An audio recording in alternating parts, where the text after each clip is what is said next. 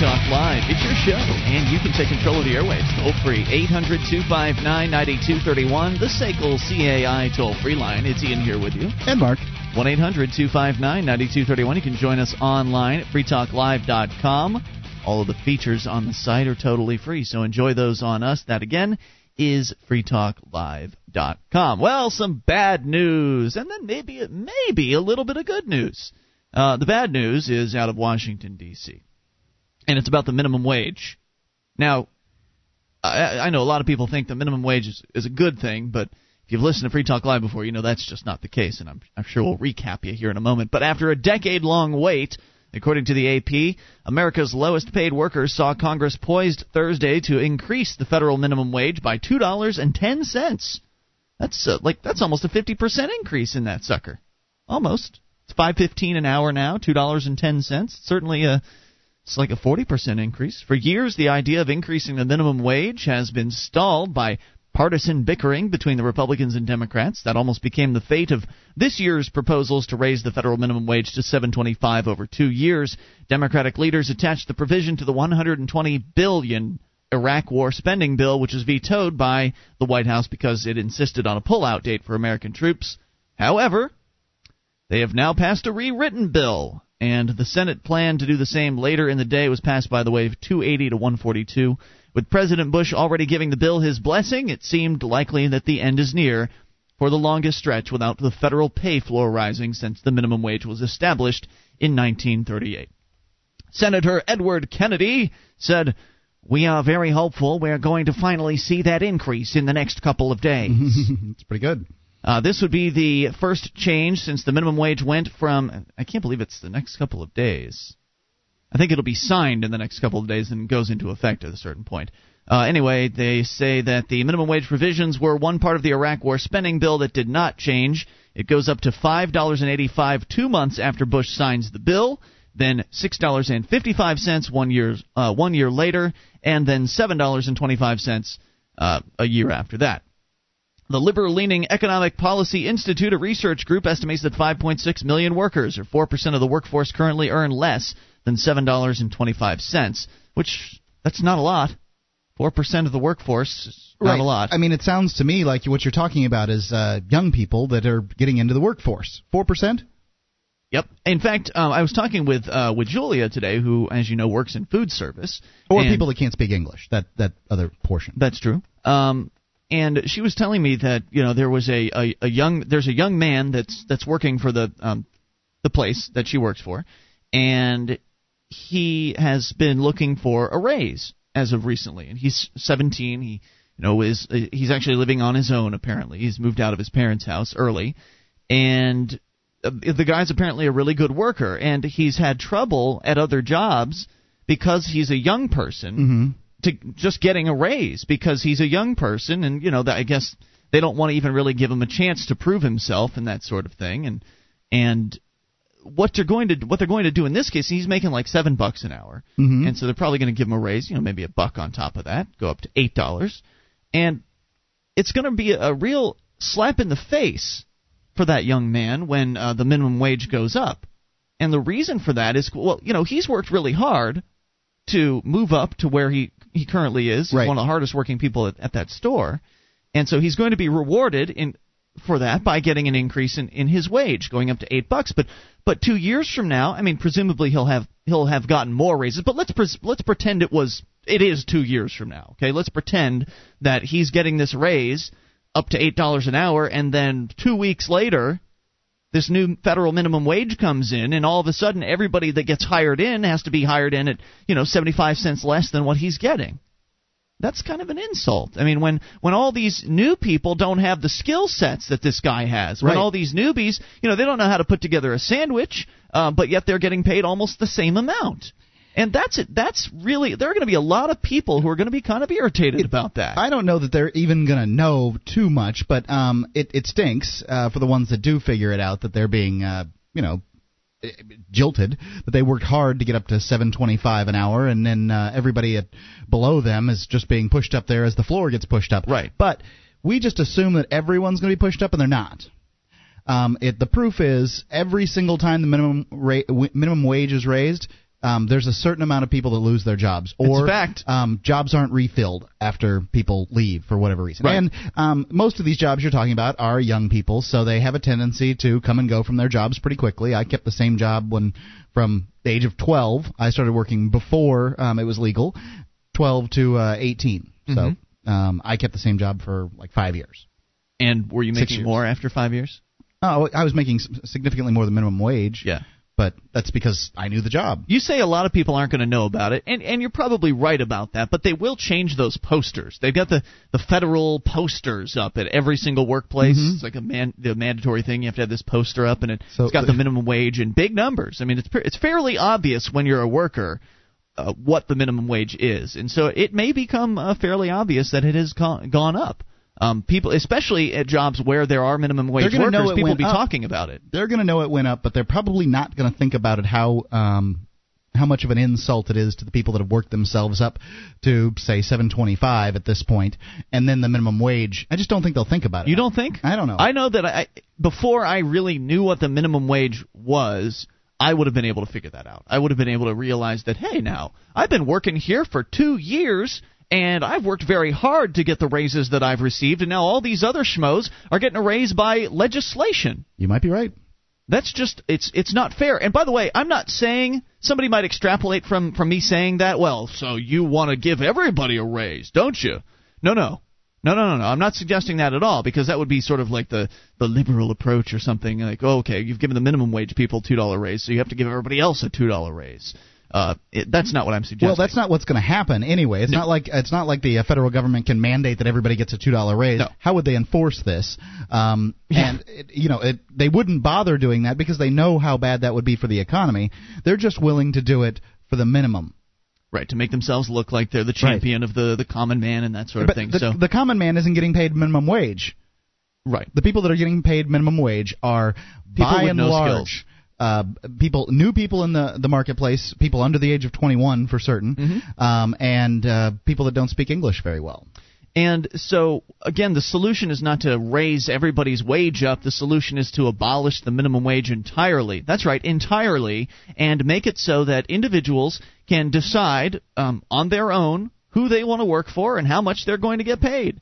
It should be a business decision between the employee and the employer. You go in there and you negotiate your wage when you get your job, and that's how it should work. If you can't, you know, if you negotiate five bucks an hour, if you negotiate ten, if you negotiate two, it's it's your business, Right. and the government shouldn't get involved. the the problem that uh, people don't see they the, the the portion of this that they don't quite get and we've been told uh, stories in the air. One comes to mind uh, particularly that um, somebody who had a you know they were doing something as far as a business went and uh, some guy came up. He was a minority. He was a little obviously a little slow. He knew that he wasn't able he, he you know probably through experience he wasn't able to get a regular job he offered to sweep the parking lot for like two or three dollars an hour or something like that and um he- he- they they couldn't give him they couldn't give him the work simply because they'd be violating federal laws as far as minimum wage goes. Yep. This guy was cut out of the marketplace by the minimum wage. He wasn't So can worth go on welfare. Right, that's really it. Right. The government creates a problem and they solve the problem. Right, they create is- a problem and solve a problem. Now now we all have to pay for him to be on welfare. And that's going to He happen just wants to now. work. That's going to happen now because, as you pointed out, it happens every single time that people lose their jobs, and there's very real economic reasons why that happens. You can either cut staff when minimum wage goes up. I'm looking at this uh, the story here. It says that minimum wage at 5.15, that person makes about ten thousand seven hundred dollars a year, and I don't know if that's before taxes. I believe it is. Uh, an increase to seven dollars and twenty-five cents would boost that to just over fifteen thousand dollars a year. Again, this is this is almost a fifty percent increase in costs. So if you're a business that's teetering on the edge, you can barely get your your bills paid, a mom and pop business or something like that, because it's no problem for Walmart or big corporations to absorb this minimum wage. They just raise their prices a few pennies and they've got their money back. But for a mom and pop business, it's very very difficult. You either fire people or you raise your prices, which means you're less competitive with the big box stores uh, and other uh, companies from overseas, or you cut back on quality.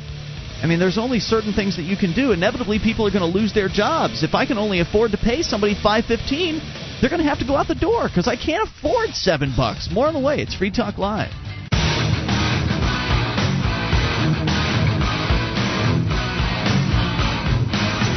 Talk Live. It's your show, and you can bring up whatever you want. Toll free at 800 259 9231. That's the SACL CAI toll free line. It's Ian here with you. And Mark. 1 800 259 9231. Join us online at freetalklive.com. All the features on the site totally free, including the bulletin board system. Over 225,000 posts, over 1,400 people interacting. Lots to talk about, and it's all for free. So head over there now at bbs.freetalklive.com, or when you get a chance, that's bbs.freetalklive.com. And the Free State Project's Porcupine Freedom Festival, better known as PorcFest, is June 18th through the 24th. At PorcFest, you'll be able to tour New Hampshire on special Free State Project bus tours or on your own, and hear and discuss the progress and the future of the Free State Project. Register today at porcfest.com. That's P O R C F E S T dot com as we go to the phones and to the fun. It's Chris in Texas. You're on Free Talk Live. Hey, Chris. Uh, yeah, I just want to say something about the minimum wage. What, Sure. Okay, like these people that are going to get the uh, minimum wage increase that are going to benefit from it. What are they going to do with their money when they get it?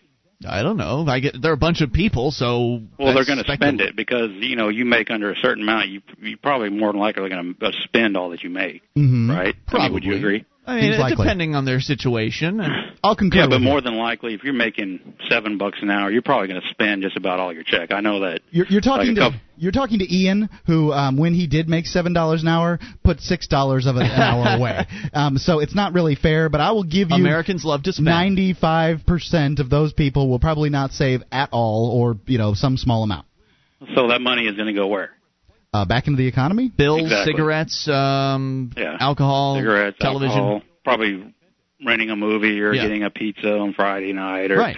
something they couldn't do ordinarily. So, you know, businesses are going to, you know, benefit from that. So it's all just a shell game. I mean, if you're if you're talking about, um, you know, money in general, I mean, the real the real uh, impact on the economy has to do with like the Federal Reserve and how they're mani- manipulating the money supply and I would totally basically concur with you that. all of us. I, I, would, I would say that it's absolutely Mickey Mouse economics. That it, uh, you know, yeah, it's all just a shell game. They put it here and but at the same time, um, it's when you look at individual cases, the pizza parlor where the young people work, they may very well not get their money returned, or um, you know, I, I don't know the individual circumstance. When you're talking about these mom and pop businesses, it takes longer for the trickle down effect to get there, and they have to sort of ride out the storm.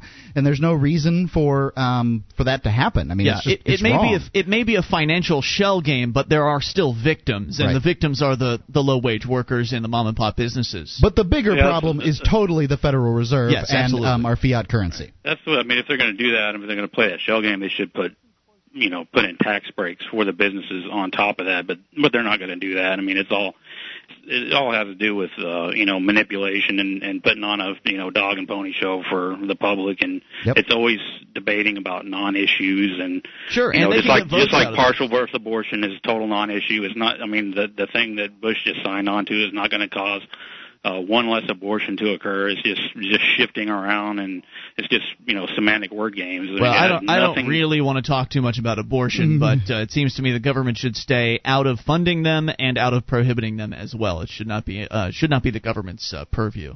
I haven't I haven't listened to you guys in a while. I used to listen to you guys a lot, but I've just my schedule's changed. But Oh, what, well- what do you what do y'all think about uh, Ron Paul? Uh, he's great. Yeah, Ron Paul's a great, great guy, and he's doing a, g- a great job out there. And we're looking forward to uh, continuing to report good news about his campaign because so far it's all been good news. Uh, thank Yep. you for the call, Chris. We've been uh, withholding the uh, endorsement until after we get him on the show and talk to him, but uh, That's a good you know, point. we're pretty pretty close to that at this point.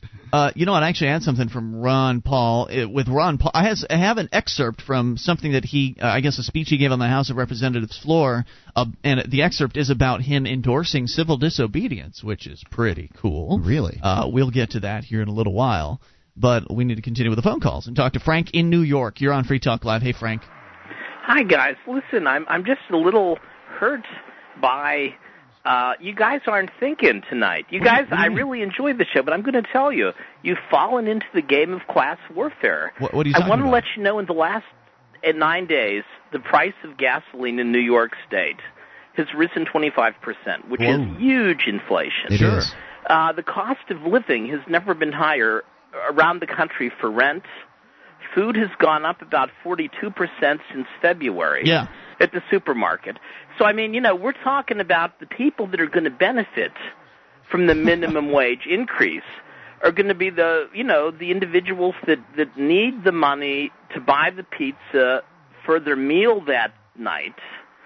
Uh, Frank, you're being facetious, aren't you? Spend the three dollars on the subway or the bus to get to work. Mm-hmm. And I just want to say this: that you know who's going to really benefit by this in many ways, and you're going to laugh, but I have a case that proves it. Okay. Uh, when Circuit City decided to cut the pension uh, uh, in December of last year, and said that all of their workers that had seniority that were making more money are going to be dropped in price. Uh, uh, down to what the minimum wage was. And the fact is, the, the individuals tried to sue the company, but the courts wouldn't hear the case, which Mm-hmm. means that the employer now can, uh, you know, since we had at least a tradition in the 20th century of collective bargaining, that's been like totally abrogated. So in a sense, we're in a situation whereby any employer can, uh, without any any legal or economic uh, penalty, drop salaries, reclassify their job status, and you know cut their pensions. Well, and there's things. a, now there's that's a, there's a untenable. penalty. There's absolutely an economic guys can penalty. leave. I can leave, and then yeah, you don't that's have true. my But work. you know who's going to win? India, Bangalore, because it, it's seven fifty an hour. People may say, well, that's too much, you know, for our person to answer the phone or to process data Mm-hmm. or to deliver mail. But I'm going to tell you, in Bangalore, India. Uh, four fifty an hour would be like eighty nine dollars an hour in the United Yeah. States, King's and ransom. the people are gonna. Uh, so in a sense, by making this nasty, making this such a political uh, discourse it's actually taking valuable political consciousness away from what's been happening, especially with the foreign policy. I mean, we're really uh, we're Well, there's kind not of lost much- as a nation. And I don't know. I, I just want to say I enjoy the show always, as you know. But Are uh, you- wait, want- are you suggesting that you're- to fall into that Hold on a second, Frank. thing, guys? Frank, are you suggesting you're in favor of uh, increasing the minimum wage? I am actually. I believe in, in what should be a living wage. oh, and I've on. lived. I've actually listen. I, I'm an old guy. I've worked at minimum wage when it was 75 cents an hour. Mhm. When you could buy a Foreign Affairs magazine for a dollar 75 cents. But Frank, issue. what about the Now economics of it all? $10.95. What about the economics of it all? I mean, a, a living wage that would be, let's say, fifty bucks an hour. How about that? I think that would be great. And you know what I think we should do? If the private sector can't employ the individuals as it has done historically in this country, let the federal government do it. Let everyone. Uh, because this April face Fool's those Day? bureaucrats, Come on. those bureaucrats in the government, those bureaucrats in the government are pretty damn stupid. And just look at it, it, it, it, what's happened over the last 20 years.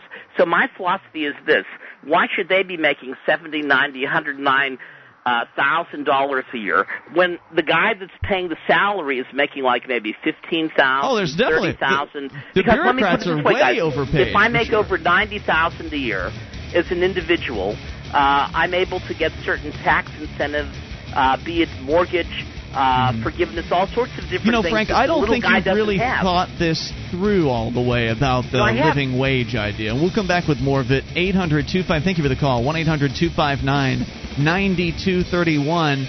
Because I think Frank is the one that's off on this one. We'll come back. You can take control. This is Free Talk Live. Our archives, website, and podcast will continue to stay free, but if you think other people deserve to hear this show, consider becoming a Free Talk Live amplifier for just $3 a month at amp.freetalklive.com. Help free some minds. Visit amp.freetalklive.com. This is Free Talk Live, your show. You take control of the airwaves toll free at 800 259 9231. That's the SACL CAI toll free line for you, 1 800 259 9231. Join us online, freetalklive.com. Live streams there, broadband version of the show and a dial up version, both waiting for you, completely free. freetalklive.com. Hey, did you know that 9 out of 10 lawsuits in the world are filed right here in the United States? Any number of lawsuits, court orders, or greedy bureaucrats could leave you or your family penniless. At keepyourassets.net, they're experts in sheltering your wealth. You'll see that keepyourassets.net can help you be protected against those that wish to take your assets. That's keepyourassets.net. Now, we just got off the phone with Frank in New York, and normally Frank seems like a pretty sensible guy. But on the issue of uh, minimum wage, he is uh, just way, way wrong. Um, he's not only for the increase in the minimum, minimum wage, but he wants a so-called living wage. And let's just take a look at this real quick here. I mean, if I, for instance, wanted to hire a producer for the show, Mhm. Mark, and if I cared about what the law says, and I don't, like if I were going to bring a producer on, be paid under the table, and there wouldn't be any official paperwork about it.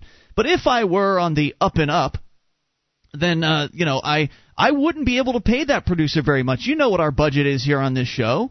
You know what kind of money we have coming in. Chump change. Right. It's it's not much. It's it's just enough to buy a, a little bit of advertising for the program, and there's just not much else that, that can be done. And Now, uh, uh, on top of that, we couldn't do anything but part time because, well, you know, there's not a full time job here in producing the show. It's only on 18 hours a week. That's correct. It, it'd be a part-time gig, and I I wouldn't be able to pay more than five or seven bucks an hour. I, I really wouldn't be able to. But fifty dollars an hour? I mean, I I threw that number out there, and we had Frank on the phone. He said, yeah, that'd be about right for a living wage. Now, a lot of living wage proponents will call twenty dollars an hour a living wage, but I mean, pick a number. It's all arbitrary anyway. So let's just say it's fifty bucks an hour. I mean, who wouldn't want to make fifty dollars an hour? Well, the fact is, I can't pay that, so there's no job anymore. Where there was going to be a job, there would be no more job. In fact, I don't know if we'd ever get to the point where we could afford. It'd be a long, long time before this show could ever afford a fifty dollar an hour producer. Yeah, I'm not sure that a fifty dollar an hour producer is worth fifty dollars. I just I'm not sure that the, the show's worth. It's just not worth that right now. I'll take my calls unscreened. Right. You know?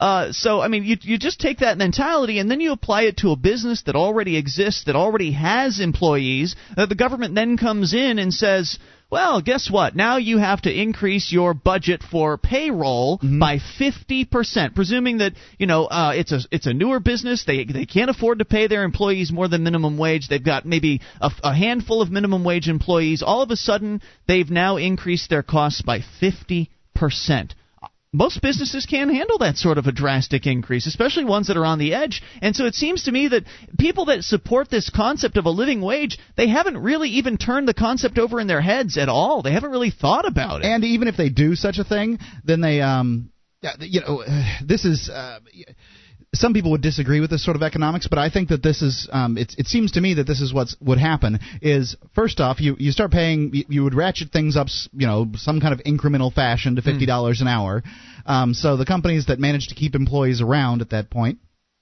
are uh, then paying fifty dollars an hour, so they have to charge significantly more for what they're selling. So those employees' money doesn't go as far. so that nine dollar pizza just- is now a ninety dollar pizza. it just inflates the hell out of the uh, the, the currency. Um, well, it doesn't inflate It the doesn't currency. inflate the currency, but it, uh, Prices go up. prices go up. That's the right terminology. Right. And um, you know, then then just like he says. There's a lot of companies that uh, say, well, you know, I was trying to keep uh, business here in the United States. I was doing my best, but now I'm going to some other country. I'm glad he actually brought that up because that's an aspect of uh, the a consequence that we've never really touched on when it comes to the minimum wage. We talk about how jobs will be lost, but we've never really suggested that you know those jobs might go somewhere else. In fact, if I have something There's still that- competition out there. It's Right. just not that easy to compete. If I have something that uh, doesn't necessarily need to be done here where I'm at, then there's no reason why I won't take that job and give it to somebody in another country somewhere. If I, if I can get that person doing the same job uh, for a fraction of the cost, of course I'm going to take that uh, opportunity. And then if you, if you want to pass a law to prevent me from hiring someone from overseas, I'll just go out of business.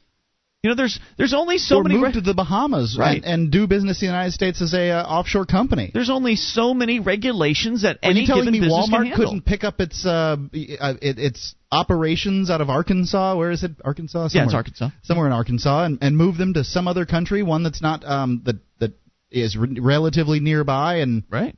you know has a Go less Mexico. restrictive right Mexico, um, the Cayman Islands, you know anything Sure. like that. I mean, they're an international company. They could absolutely do that. Sure. But they keep it in Bentonville, Arkansas, because there's some history there, and um, They could buy a portion of Mexico right along the border and then uh, ema- uh, emancipate it. yeah, it could be Wal- Walmartia. Yeah, That would be interesting. that would be wouldn't really interesting. it? One eight hundred two five nine ninety two thirty one. So, so people in favor of the minimum wage, people in favor of the living wage, are are individuals who are completely driven by fantasy and emotion, because there's just the the logic behind this is that people will suffer if this um, if minimum wage is increased. People suffer, people lose their jobs, and to say that that's okay to just look at those numbers of the people that are losing their jobs and the businesses that are going under as a result of these increases to say that that's okay that that's part of the cost of of increasing the minimum wage is completely uh, completely heartless. And it's um it's it's very pro pro American in an unfair fashion. Um what about all the other people in the world that don't get the the minimum wage outside of the borders? You know they how are they still alive, them? Mark? What about them? Uh, you know, so then you've got people that are rushing here in order to get paid more, and oh, you just make a mess of things. Mm. Let people pay what they want to pay and what people want to earn, because exactly. you can believe me. If I decided to go out and get a get a real job tomorrow, mm-hmm. um, I get to decide how much I get paid. If I say I'm worth ten dollars an hour, and I'm not going to go to work for somebody who's not paying me ten dollars an hour, I'm not going to go to work for them. That's right. And then you know they just don't have me. The place that decides to pay me um, gets me. So the minimum wage has no effect on how much I get paid because I set my own price. That should be how it is across the board, and that's the other insult to. Uh, that's the other thing that the, the, the other thing that's an insult about the minimum wage is that it just presumes that people are stupid people it basically tells you and, the, and government does this a lot they they basically say to people in a very subtle way you're too stupid to run your own life. You aren't capable of making your own decisions. You can't handle going in and applying for and negotiating a rate, uh, applying for a job and negotiating a, a pay rate. You can't handle all of these things, so mommy government is going to step in and do it for you. And that's that's an insult to people's intelligence. And even people that aren't brilliant can still manage to uh, finagle, uh, you know, uh, to, to manage to make a deal as to what they're going to be paid. And if somebody's not getting paid what they're worth, inevitably, um, and they don't realize that, inevitably someone's going to clue them in and say, "Hey, you know what? Uh, like a, a, a job hunter, someone hunting for jobs, will uh, will go into a, a location. Like I think somebody came in and tried to recruit me for Circuit City when I was working at at Kmart, for uh-huh. instance. And they came in there and said, you know, hey, what are you making around? You know, what are you making here? And I you know told him what I was making, and uh, well, you know, we might be able to do better than that for you. You seem to seem to know what you're doing. You seem to have a little bit of talent. Uh, you seem to have a little bit of skill. Why didn't you go? Let's let's bring you up. I actually considered it, but I didn't. I didn't. I wasn't interested in the the uh, commission sales environment at that at that point in my mm-hmm. life, and, and it was further away in town. And anyway, there's yeah. a variety of reasons. I just wondered. Um, but but my point being that you know even if I wasn't making what I should have been making, somebody could have come along and and lent me their hand and said, "Here, come with me. We'll give you a better opportunity. We'll give you a better job." That stuff happens all the time. It happened with you, Mark. Jim Davis walked right into a, a gym yep. where you were working. I was working as a personal trainer at a uh, local uh, health club, and uh, my mentor, Big Jim Davis, um, came in, and it was the uh, last gym membership I ever sold somebody because I sold him one, and then uh, he said here's my card. Come and see me tomorrow out, uh, you know, at the radio station. And, and you did. And I did, and they gave me a job, and it was the best thing that ever happened to me. There you go. So let's let the market decide, okay? And if you think that somebody's not getting paid enough, then talk to them. Say, hey, I think you should get paid more. In fact, maybe you should go across the street and apply somewhere else. Make it your business then, if that's what you want to do. But don't force the government, or don't force people to. Uh, into, into business decisions at the point of a gun, which is what the government's going to do. Because if I don't want to pay minimum wage, they're going to come and point weapons at me until I either go out of business or I decide to follow their rules. Of course, I'm not going to do because I don't care about their laws. More on the way. It's Free Talk Live.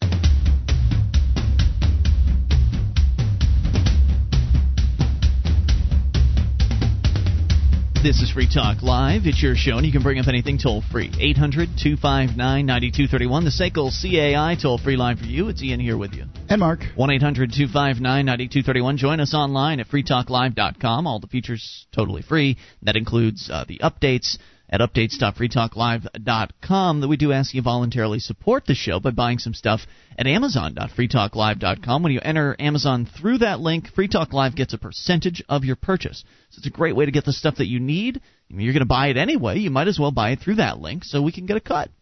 Amazon.freetalklive.com. Let's go to the phones. You bring up what you want. It's Sean in Louisiana. You're on Free Talk Live. Hey, Sean.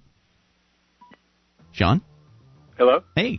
Oh, hi. I'm got. Listen, the battery on my phone is dying right now, but I just wanted to get out an urgent uh, announcement about a, a, a rally uh, for Ron Paul. Mm-hmm. Uh, he's appearing on the Bill Maher show tomorrow night uh, at 8 p.m. and we're meeting at 6 p.m. Um, in Hollywood in front of the studio where the show's being uh, shot to offer support. Great. Well, this Ron. is a this is a national show, but I'm sure there are a few people out there in the Los Angeles area that uh, Yeah. that could turn out for that, and uh, and I'm sure they can find the details out on that online, maybe at the uh, the meetup group there uh, That's at Ron exactly. Paul. It's uh, ronpaul uh, dot meetup dot com. There you go. Thanks for the call. We appreciate hearing from you. 800-259-9231.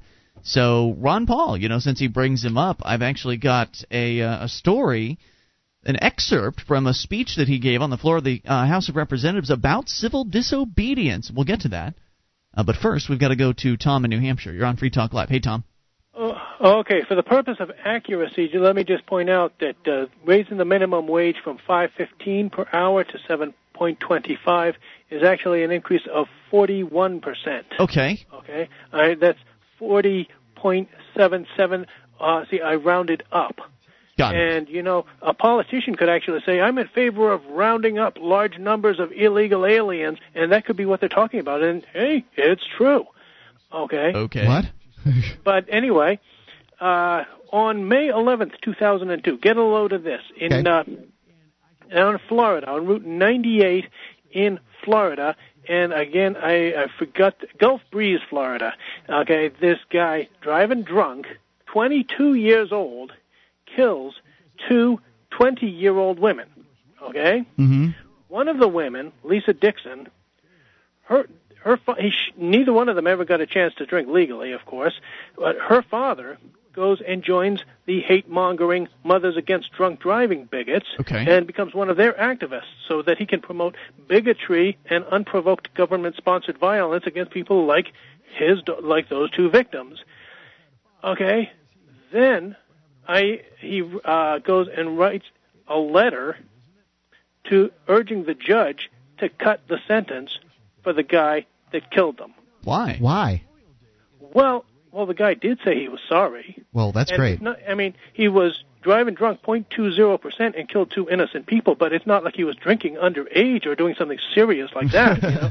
And I even read somewhere on one website that the guy is uh, the uh, the father is a chapter president of the uh, Emerald uh, Coast chapter of Mothers Against Drunk Driving. So I tried to confirm that. I tried calling up that chapter, and I got an answering machine that says, if you're ordered by the court to attend our victim witness panel, you have to pay $35, and it's limited to the first 200 people that show up. Mm-hmm.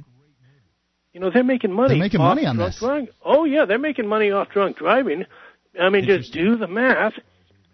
And imagine, okay, let's say you go out and you Wait, get wait, caught wait, slow down, slow down. Is that why you think this guy wanted a, le- a lesser jail sentence? He wanted more like um, mandatory classes, basically, in return. he wanted the guy. I mean, they're too lily livered to push for tough punishment for drunk drivers that kill people, and you do got to admit that it's kind of like throwing the dice. You put you you take a bunch of people who commit this petty crime, you put all their names in a hat, and you pick a few of them out there, and they got to do decades in prison because it's very random which ones are going to wind up killing people. Hmm. You know, and but then you stop and think about this. Uh, not only are they making big money off drunk driving, uh, it raises the, the issue: how would you like it if you get uh, caught doing some petty crime and you you're forced to buy something from the Nazi Party or the Democratic Party or any organization whose interests you totally oppose. Yeah. And this is what what they're doing. They're forcing people to support an organization that promotes bigotry against responsible drinkers under 21. But think about what else would happen if, let's say, they pass a law. First offense DWI, you lose your license for 10 years.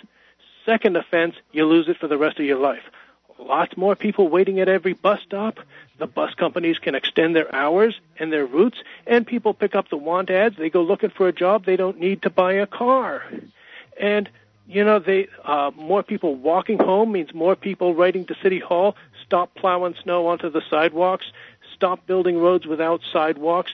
stop I don't. building. I don't know if they go that far in uh, in their Well- thinking, well, but I think that your point is uh, is definitely good about um, Mothers Against Drunk Driving having a, a serious financial uh, conflict as far as encouraging people to um, be sentenced to their classes um, instead of actual jail time. I think that's a serious issue and, and definitely needs to be addressed. Tom, your final And thoughts? Here's, here's another thing. Can I point out Mhm. that Mothers Against Drunk Driving's sponsors include the American International Automobile Dealers Association, ARCO, Daimler Chrysler, Ford, Nissan, and Volkswagen. It says so right on their website. Well, I mean that just might out. be, that just might be because they want to make themselves look good. You know that it, it's it'll look good on uh, paper. They can say, "Well, we support Mothers Against Drunk Drivers because we're good And people." they don't want people taking the bus. They don't want people complaining about traffic lights without crosswalk lights. They don't want pedestrian friendly cities. They don't- they want people to have to buy cars and drive everywhere. But you know, the pedestrian um, friendly cities isn't is, is sort of a um, it,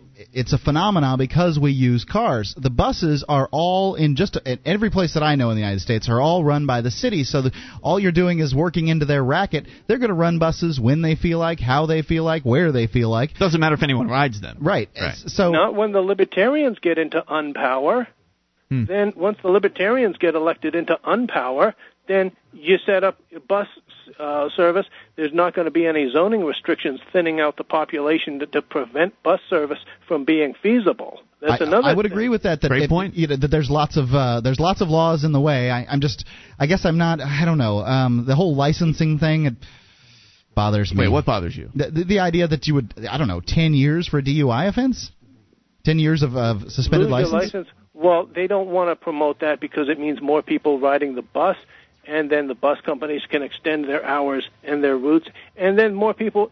See, right now, city planners see the world through a windshield, and that's just the way the auto companies and the oil company that are sponsoring Mothers Against Drunk Driving want it to be. They don't want uh, teenagers to have a choice between drinking or driving. They want them to have only the one choice, have to drive everywhere, and if they get a, have a choice between the two addictions, uh, then some of them will choose to be addicted to alcohol instead of being addicted to driving. And the auto companies and the oil companies that are behind Mothers Against Drunk Driving want the teenagers to get solidly addicted to driving everywhere. Hmm. Interesting uh, theory. Tom, thanks for the call. Appreciate it. Eight hundred two five nine ninety two thirty one. I don't know if it goes that deep. I, I, well, I, I don't know. I don't know if there's the uh, the, the the whole uh, conspiracy It's behind it. But who knows? Who, who knows? Um, some of the things that he says is true are are true. If if you make it difficult on people to drive, um, for instance, here in town they've got three construction programs going on all at one time. The roads are tore up everywhere. Right, all in different areas. so if you're driving de- somewhere, you're going to hit one of are- them. Are, poorly marked, um, and I've just stopped using my car today um, and Really? yesterday. I, you know, I tried not to use it yesterday. Ride my bike. Yeah, I was on my bike today. As a matter of It's not worth it. So I don't know. Yeah, I, I don't know if it goes at that deep. I think those organizations are are behind the Mothers Against Drunk Driving simply because it looks good. I, I'm sure that there are other groups that don't have anything to do with the automotive industry that are also funding Mothers Against Drunk Driving. And you know, is there a theory behind that? It's doubtful. 800 259 9231. You can bring up anything. Oh, speaking of driving, this is the bit of good news that I had. Mhm. Uh, according to the Transportation Committee in the state of New Hampshire, they have now voted 3 to 2 to kill the mandatory seatbelt bill here in the state. Really? But apparently it's not over there. For some reason, even though they voted to kill the bill, it can still go to the full Senate for a vote. Well, so, it's, it's because what they did was they voted um, voted it as uh, uh, there's, there's inexpedient ought- to legislate. Right, inexpedient to legislate versus ought to pass. All that the committee does is makes a recommendation one way or the other as to how the bill is likely to proceed, and then it goes to the floor of the Senate. And there's still the possibility that it um, that if it was uh, called inexpedient to, to legislate, um, then it would still pass. Right. Or ought to pass, it would still fail. So I don't know if this is really great news or anything like that, but I call it good news. it's certainly a little bit of good news. So there. Um, we'll see what happens, though. Keep you up to date on uh, the very last state, because 49 out of 50 have mandatory seatbelt laws for adults, and New Hampshire's the only state that doesn't. Some people are trying to change that. We, of course, hope it stays the way it is. Uh, we'll let you know what happens. 800 259 9231. Ron Paul on civil disobedience and whatever's on your mind if you make the call. That's coming up. Hour number two's on the way. This is Free Talk Live. One of the bonuses you'll get as a Free Talk Live amplifier is access to our classic archives. For just $3 a month, you can become an amplifier and you'll help us get on more radio stations and MP3 players. Get the details at amp.freetalklive.com. That's amp.freetalklive.com.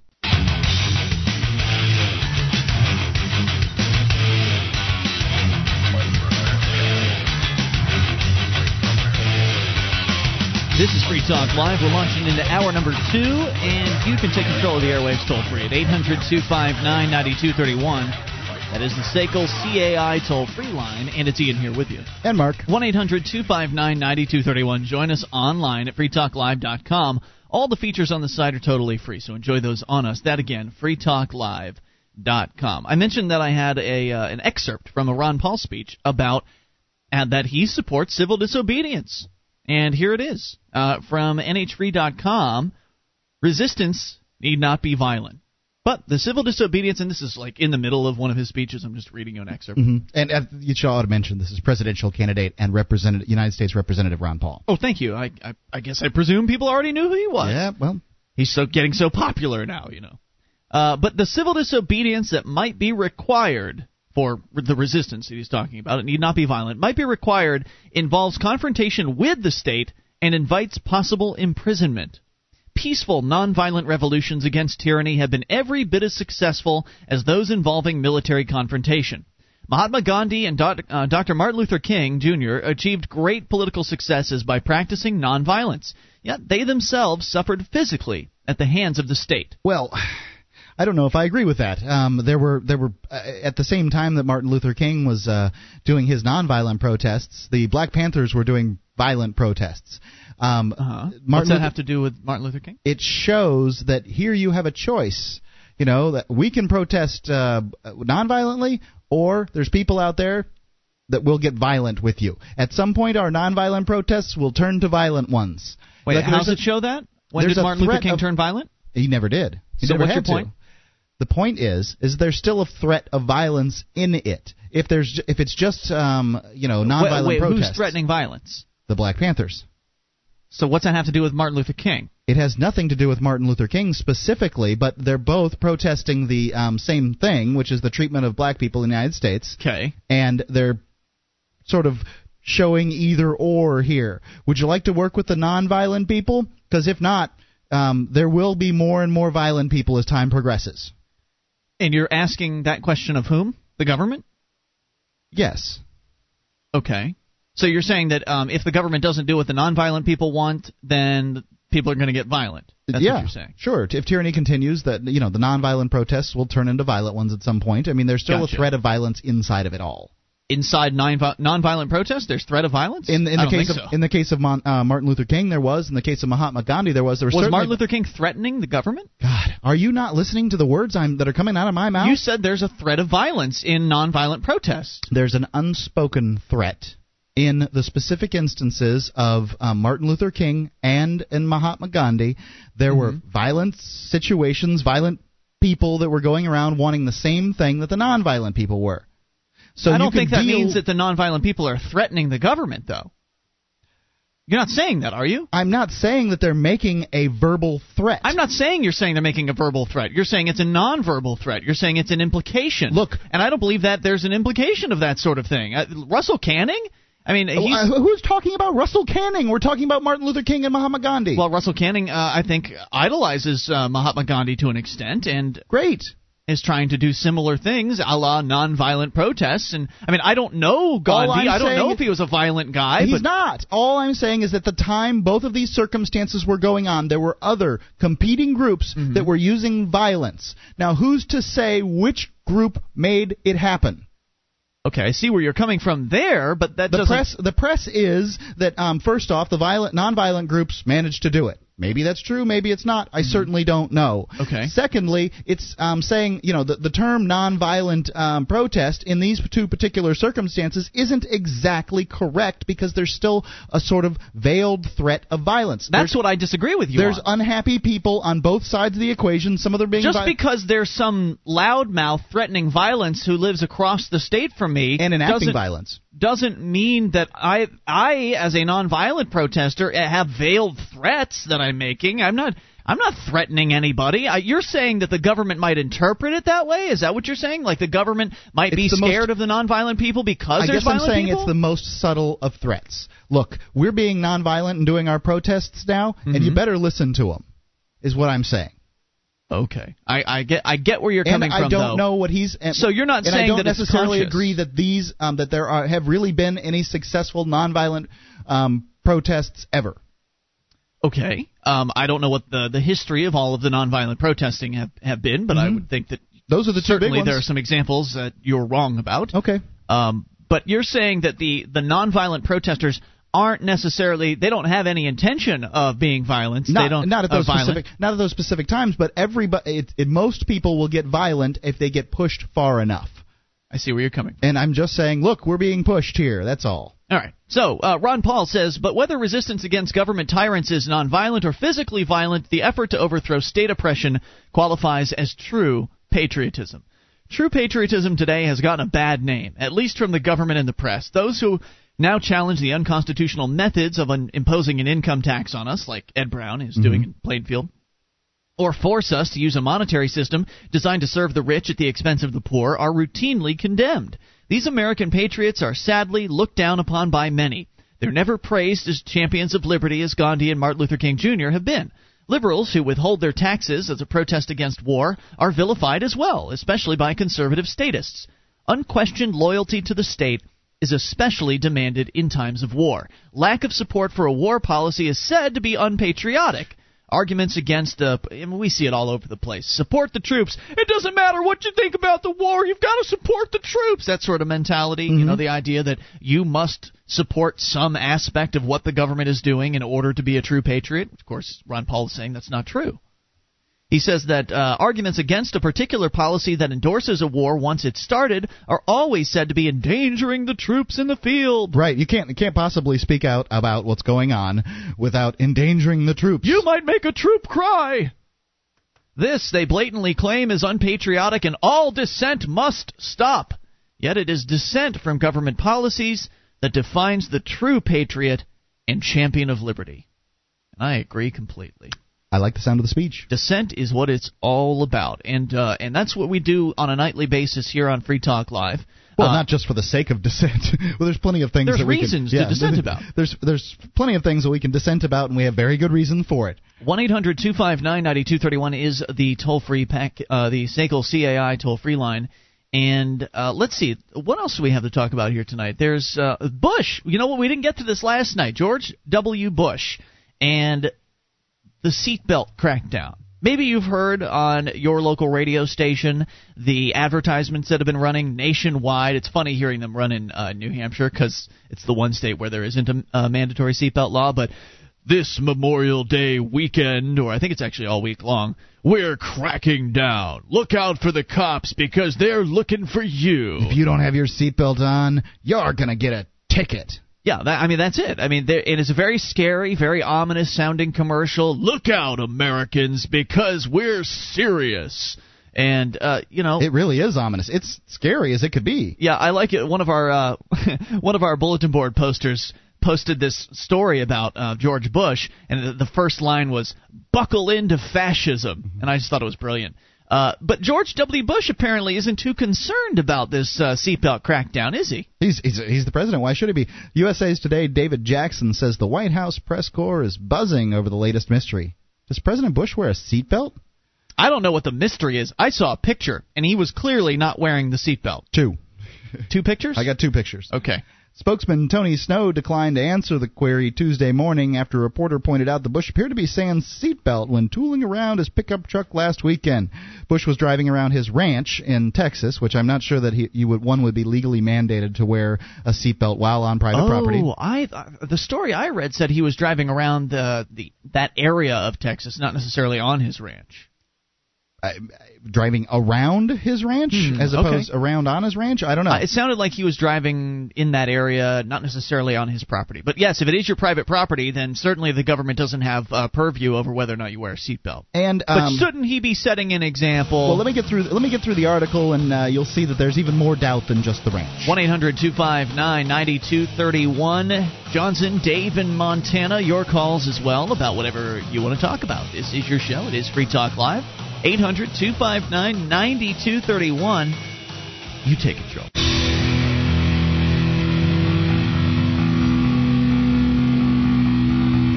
This is Free Talk Live. It's your show, and you can bring up whatever you want toll free. 800 259 9231. That is the SACL CAI toll free line, and it's Ian here with you. And Mark, 1 800 259 9231. Join us online, freetalklive.com. All the features for free, including the wiki. It's like the listener editable version of our website. Head over to wiki.freetalklive.com to see what that's all about and experience the over 1,350 pages created by listeners just like you. Wiki.freetalklive.com. And do you have a company that needs to try something new in the area of collections? Well, Sekel CAI does collections, early out billing, and they purchase charged off receivables. Sekel's employees are trained in resolving issues for your customers and treating them with respect. They know that not only do you want to collect your money, but you'd like to keep your clients too. Sekel CAI. Check out their banner at freetalklive.com or call 800 544 6359. That's 1 800 544 6359 and do business with businesses that support Free Talk Live. Talking about George W. Bush and the fact that he might not wear a seatbelt, or at least he's been caught red handed for at least one instance of him not wearing his belt, according to, is it the AP article that you have? USA Today. USA Today. Um, now, it's not definitive uh, proof at this point. So anyway, um, let's see. When driving around his ranch in Texas, giving a tour to NATO uh, General Secretary General Jaap de Hoop Scheffer. I guess I have to learn a new uh, attorney, uh, Secretary General of the UN. Snow said, "I don't ask, I don't know." When uh, asked whether Bush uses seatbelts, that's Tony Snow, the press secretary, um, uses seatbelts. Ditto for whether Bush was wearing safety belts while traveling in a presidential motorcade. Government sen- uh, spends a lot of money on the president's health and safety, and Snow said he'd seen Bush wear a belt in the uh, presidential limo, though his analysis is not comprehensive. My ventures in the limo are relatively rare, Snow said. The news that Bush isn't religious about wearing a seatbelt comes as um, as police across the U.S. are cracking down on drivers and passengers as part of the federal government's Click It or Ticket campaign. A quick search of USA Today's photo archive suggests that the president went without a seatbelt while driving his Russian um, driving Russian President Vladimir Putin, Italian Prime Minister Silvio Berlusconi, and Japanese Prime Minister Whatever. Koizumi. Um, Bush isn't alone. Not long ago, um, you know, New Jersey governor. Anyway, they they show a couple of pictures here and no seatbelt. One of them looks like it could have been a photo op picture, like they were just, hi, we got into this truck to take a picture. Right. The other one, He's clearly driving in the he's driving that one. Yeah, he's he's driving those guys, and he doesn't seem to have a seatbelt on. Tisk tisk. Yeah, but you know he's better than we are. Now, now no, the, no cop's going to give him a ticket. the New Jersey governor got a ticket. He actually did get a ticket for uh, for not wearing his seatbelt. Yeah, but they dropped it. Did they? I yeah, didn't know that. Well, it was my understanding that uh, a citizen brought uh, some kind of charge against him, and then um, then then it was dropped after he apologized. I don't know that he got a ticket. So is this just the height of hypocrisy, or what? It is. you know. 800 259 9231. The the article, I guess the article I saw was the uh, the AP story, which phrases it this way. It says that the question arose Tuesday, Bush's first full day back in town after a weekend at his ranch in Texas, where he was spotted driving a pickup truck without a seatbelt. Okay, you're right. It does say it was at his ranch. I thought it. I the way I misread it was uh, he was in town where the photo was taken. So my mistake. But either way, if it's your government that's claiming that everyone should buckle up, certainly the president, the highest office in said government, should be setting a good example. Especially, yeah, when when it's now a federal click it or ticket program that's going on. I mean, this is the this is the guy. He's the figurehead of the whole federal um, executive branch. Yep. He should be doing that. 1 800 259 9231. Let's go to David in Montana. You take control of the airwaves, listening on KGEZ. Hey, David. Hey, What's do what I say, not what I do. Yep. Shut up, chew, and swallow. there you go. hey, uh, I got to talk to Mister Never Get Busted again today. He uh, Barry Cooper? Yeah, they interviewed him on the the hometown uh, station KGEZ. Ah, yes, excellent. and I got to call in and talk to him, and that guy's a big fresh breath of fresh air. He sure is. And uh, you know, the the get high part of marijuana isn't nothing compared to what that plant has to offer through nutrition, clothing, uh, building materials. Uh, Absolutely. Hemp is a. 25,000 uses. Yeah. The the problems of the earth is calling for this plant right now. It it consumes the it's one of the most consuming carbon dioxide plants on the planet. If they're worried about global warming, Just they plant should be more pot. growing this stuff like like uh corn and wheat. They they it- really should, and and, and you're It- right. It's, there are so many more products you can make from it. It's more nutritious than wheat. It's more nutritious than wheat and soybean. Wayne eats the seeds. I've seen him do it. Right. It uh, it's it's it's more nutritious than fish oil because the fish oil you got to worry about the mercury and everything. And the oil it has all your omegas, all the super omegas. It, it's it's a wonderful You know, I think plant. I think that eventually we could have fields of marijuana, but first we need to start by planting them out in front of police departments nationwide. How about and that? There's there's 52 different varieties of it. Hops is a variety of it, you know, and people drink it every day.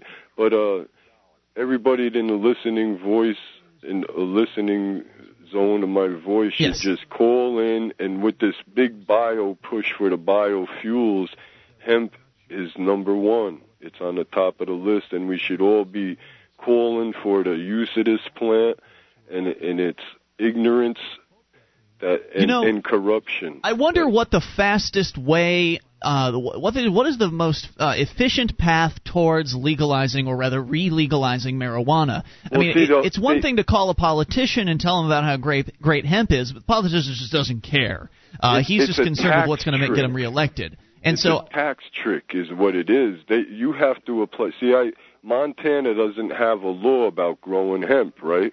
So I called up the the state law library, and they say no, there is no law about growing hemp. really, But to grow hemp, you have to get its class one drug because there's 1.003 milligrams of THC in there. Actually, I think it's not, less not even that, enough to get an ant high, you know. Right. now, and, uh, so you got to have a federal license, is what Right, so you got to call the DEA to get the license. So I Mhm. called the DEA and I told them, hey, there's no uh, uh, law in, in Montana about growing hemp. I want to apply for the the the, the, permit. permit, you know, for the registration. And they go, okay, we're going to give you this number. You call this number, and then nobody never answers. That's it's how it is. a runaround. Welcome And to that- the and that- government. And that and that that that that shouldn't stop us. That that's craziness. That's insanity. Well, and, I'd uh, like to see, and, and David, thank you for the call. I appreciate it. At 800 259 9231. I'd like to see, and it's, I I mean, it's not totally useless to call a politician, but it's virtually useless in most cases. They don't I'd- seem to really care. No, no. They just care about what's going to get them reelected. And, and right now, the politicians believe that an anti drug stance is going to get them reelected.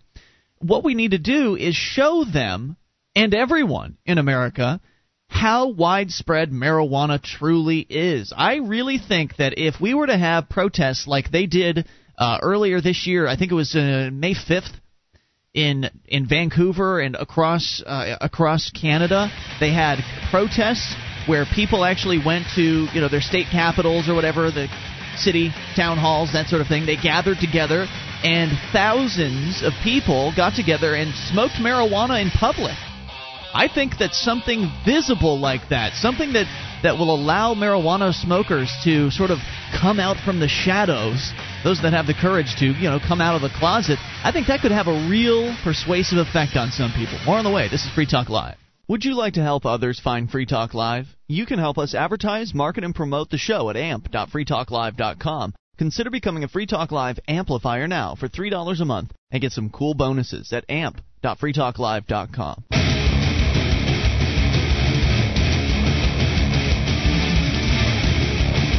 show is Free Talk Live, and it's your show. If you want to take control of the airwaves, toll free at 800 259 9231. That's the SACL CAI toll free line for you. And it's Ian here with you. And Mark. 1 800 259 9231. Join us online at freetalklive.com. All the features on the site are completely free, including updates. You just get signed up at updates.freetalklive.com, and we clue you in whenever there's something fresh to announce about the show. In fact, I sent out an update today, as a matter of fact. Updates.freetalklive.com. Oh, the update was about um, our new poll. Yeah, you can go to poll.freetalklive.com. That's P O L L Mm-hmm. dot freetalklive.com and participate. Yeah, I haven't. We haven't actually had a new poll in quite a long time, Mhm. and I just sort of. This is something I just sort of thought up recently. We've we've had two different slogans attached to the show for a while now, and one of them is "Talk Radio You Control." Which is sort of grammatically weird.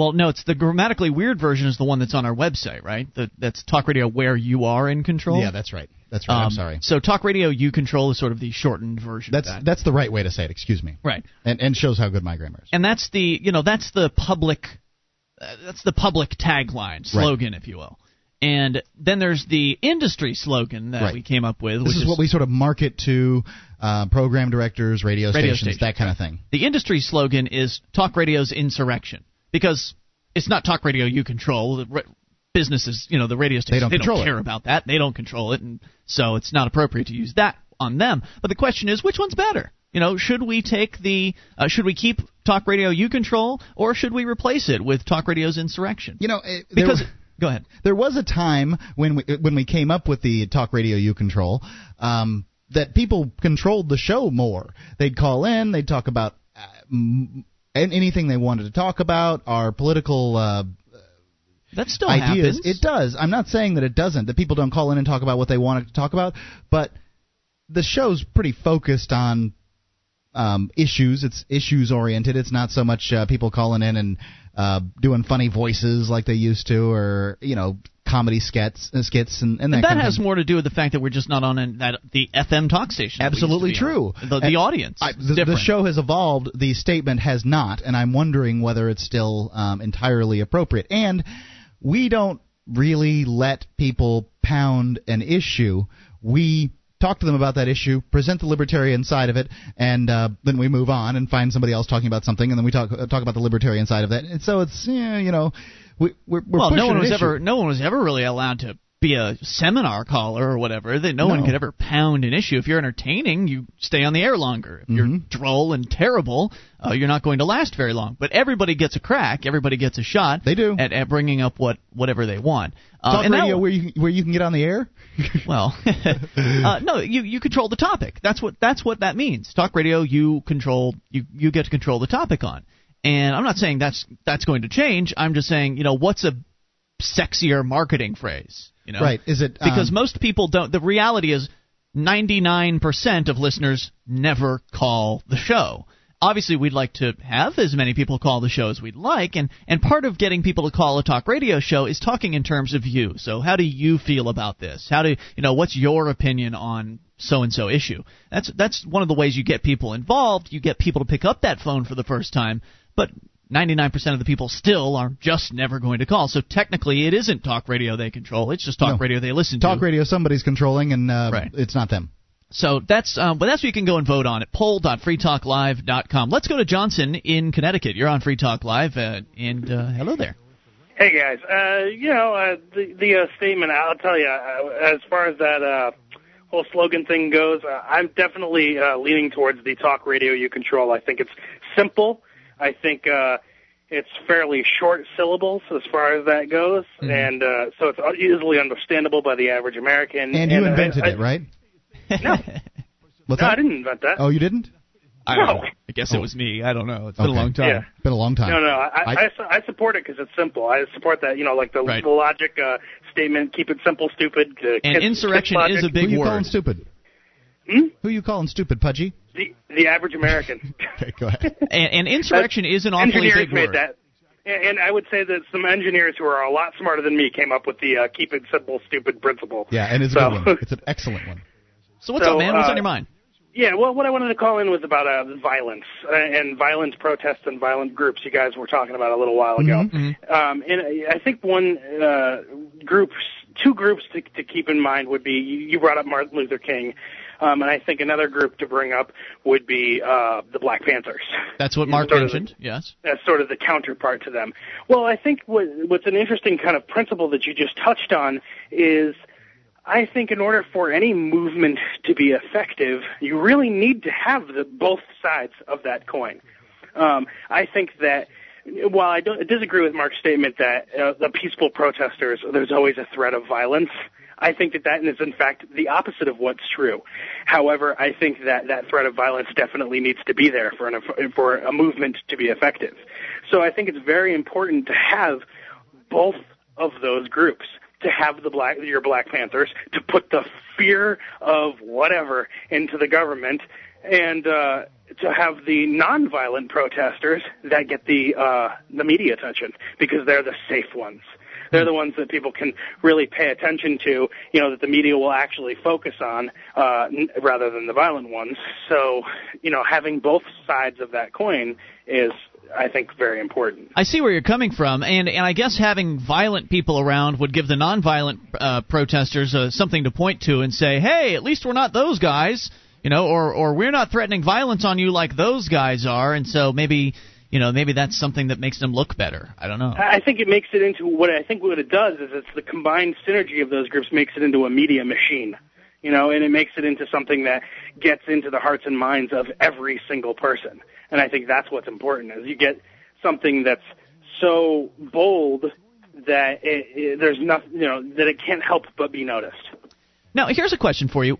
Would you consider threats like uh, okay, would you consider threats um, violence or somewhere in between nonviolence and violence? So, for instance, uh, if you were to call up uh, the police department or uh, call up, better yet, uh, the county prosecutor or something like that, and you know, threaten him to say, if you, uh, you know, if you arrest one more person for marijuana smoking, we're going to set your house on fire or something like that. I'm not advocating Ooh. anyone do this, uh, but would would that be considered violence or something in between? To me, it's violence. I think it's I think it's considered violence because at that point you, you may be you know with especially with some people and I know I I'm pretty close to being this way. I don't know if I'm there yet, but for example, if you threaten to set my house on fire, I just you know if if I were the type of person who were to not actually seek police help or police uh assistance from whatever you know local legal body that there is, mm-hmm. if I were the type who weren't going to go and, and seek help from them, and you threatened to burn my house down, I might just kill you. Well, no, no, no. That threat would be made anonymously. Right, but it, it, it doesn't change that it um, causes you're, you're doing something, um, you're, you're speaking, and it's causing somebody to react. Um, you're speaking violence, you're talking about violence, and it's causing them to react. Um, they may have a heart attack, they may run out of the house, um, you know, quickly and not paying attention, get hit by a car. You know, all kinds of um, extraneous things happen when you go into That's a why- bank. And you, uh, if you have a coat on and you stick your finger like you've got a gun in your pocket at the bank teller and tell them to get, Give me uh, all your get money, your money, see? You've committed, you've committed violence. Okay, okay, I understand that, but Shouting fire in a theater is those who those violence. who advocate a riot. those who advocate violence, um, and I'm not a fan of those people, but those who advocate violence against the government would would justify it by saying, well, the government's already violent. I mean, they're they're enforcing their laws through by force on us, so therefore violence is an appropriate response.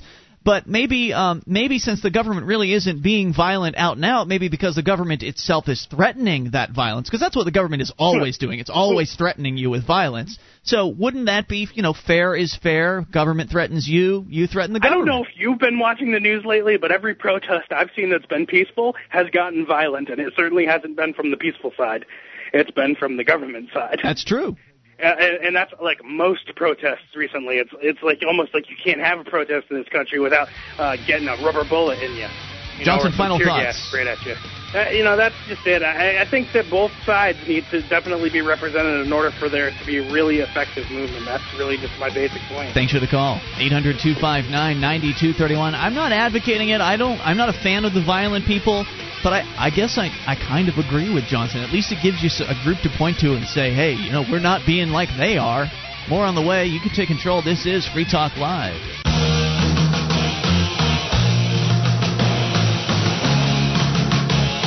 This is Free Talk Live, your show. You bring up anything toll free. 800 259 9231, the SACL CAI toll free line for you. It's Ian here with you. And Mark. 1 800 259 9231. You can join us online at freetalklive.com. All the features on the site are totally free. And we do ask that you voluntarily support the show by buying some stuff at our store. Head over to store.freetalklive.com, place your order. It is still the pre order phase for all of our brand new products, including the 2 gigabyte Free Talk Live multi gadget, which I think I'm going to order one for myself. Really? Because uh, my old MP3 player is kind of uh, crapping out, and the multi gadget's so darned affordable. I mean, there's just no reason not to get one. No, if you're going to get an MP3 player anytime in the relatively near future, you should get this because it's just that. Yeah, and you should get this, and you should get it now because we're limiting it to 100 units. That's all we're going to to put out there. Uh, it's two gigabytes. It's an MP3 player. It's a voice recorder, so you can keep it with you uh, for any interactions with the police, for instance. Uh, and it is also a flash drive. It's also an FM tuner, all rolled into one for less than sixty bucks. Plus, we've got uh, Free Talk Live other merchandise like the Free Talk Live beanie cap, the bottle uh, bottle lighter opener bottle lighter bottle opener combo, as well as the Free Talk Live ladies shirt, the Free Marketeer T-shirt, and the brand new Free Talk Live hoodies. That and all of our older items for sale. Store www.freetalklive.com.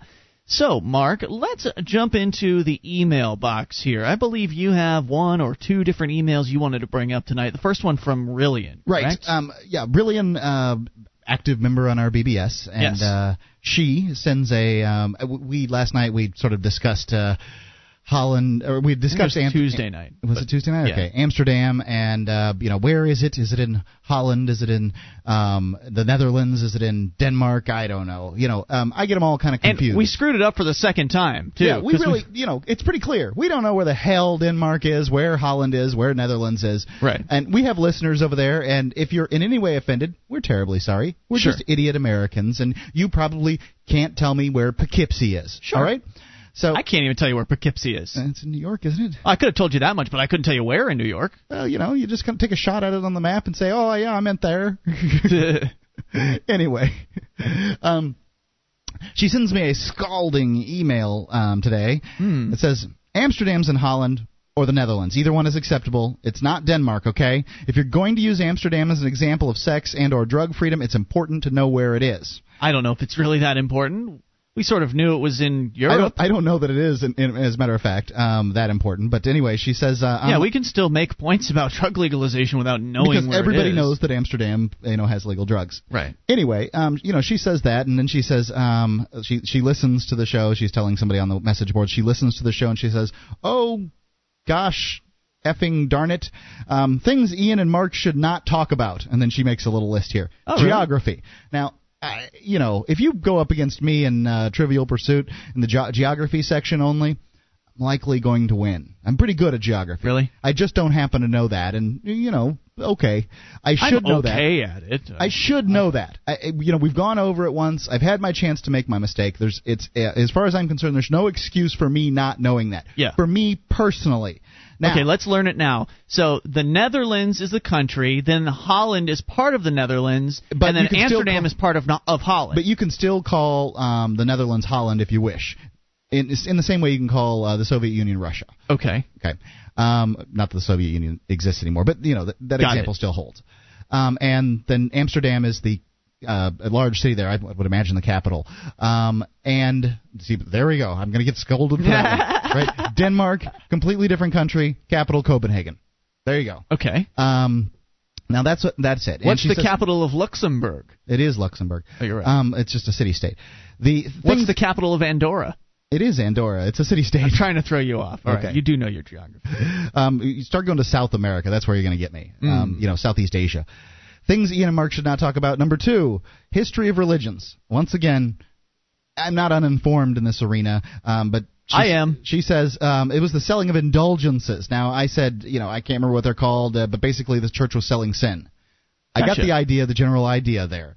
Um, Martin Luther protested. Mark, no. You know, I think Rillian should get her own talk show. No, evangelical Lutherans do not jump around and play tambourine. I didn't even make that accusation that evangelical Luther- Lutherans I did. such a I thing. said that. Right. Okay. So and I, didn't. said, don't they play tambourine? Because I didn't know. I asked the question. Right. I didn't make an assertion. evolution. She says we shouldn't talk about evolution, but because you believe it and I don't, and I make some statements that, for whatever reason, the science types out there just don't particularly like. Well, I you know- happen to not entirely believe in evolution. That's okay. It's just a belief. I happen to not care. yeah.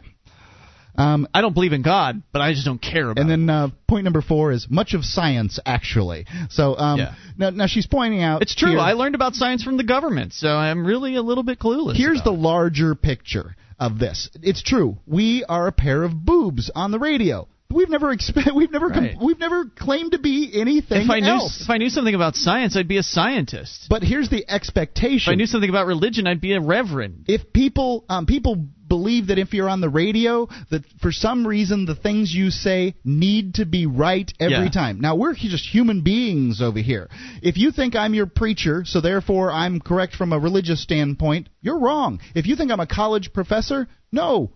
No, I'm not. I'm a guy who's entertaining on the radio. I must be because we're adding stations. We're getting bigger. That's Yeah, I- all. I, did, you know, I did radio because I didn't want to do anything else. You know, I'm lazy. I didn't want to go and lay any bricks. I didn't really have a skill. I could press buttons, so I went into radio. Yeah, it's fun. It's fun to have people listen to you.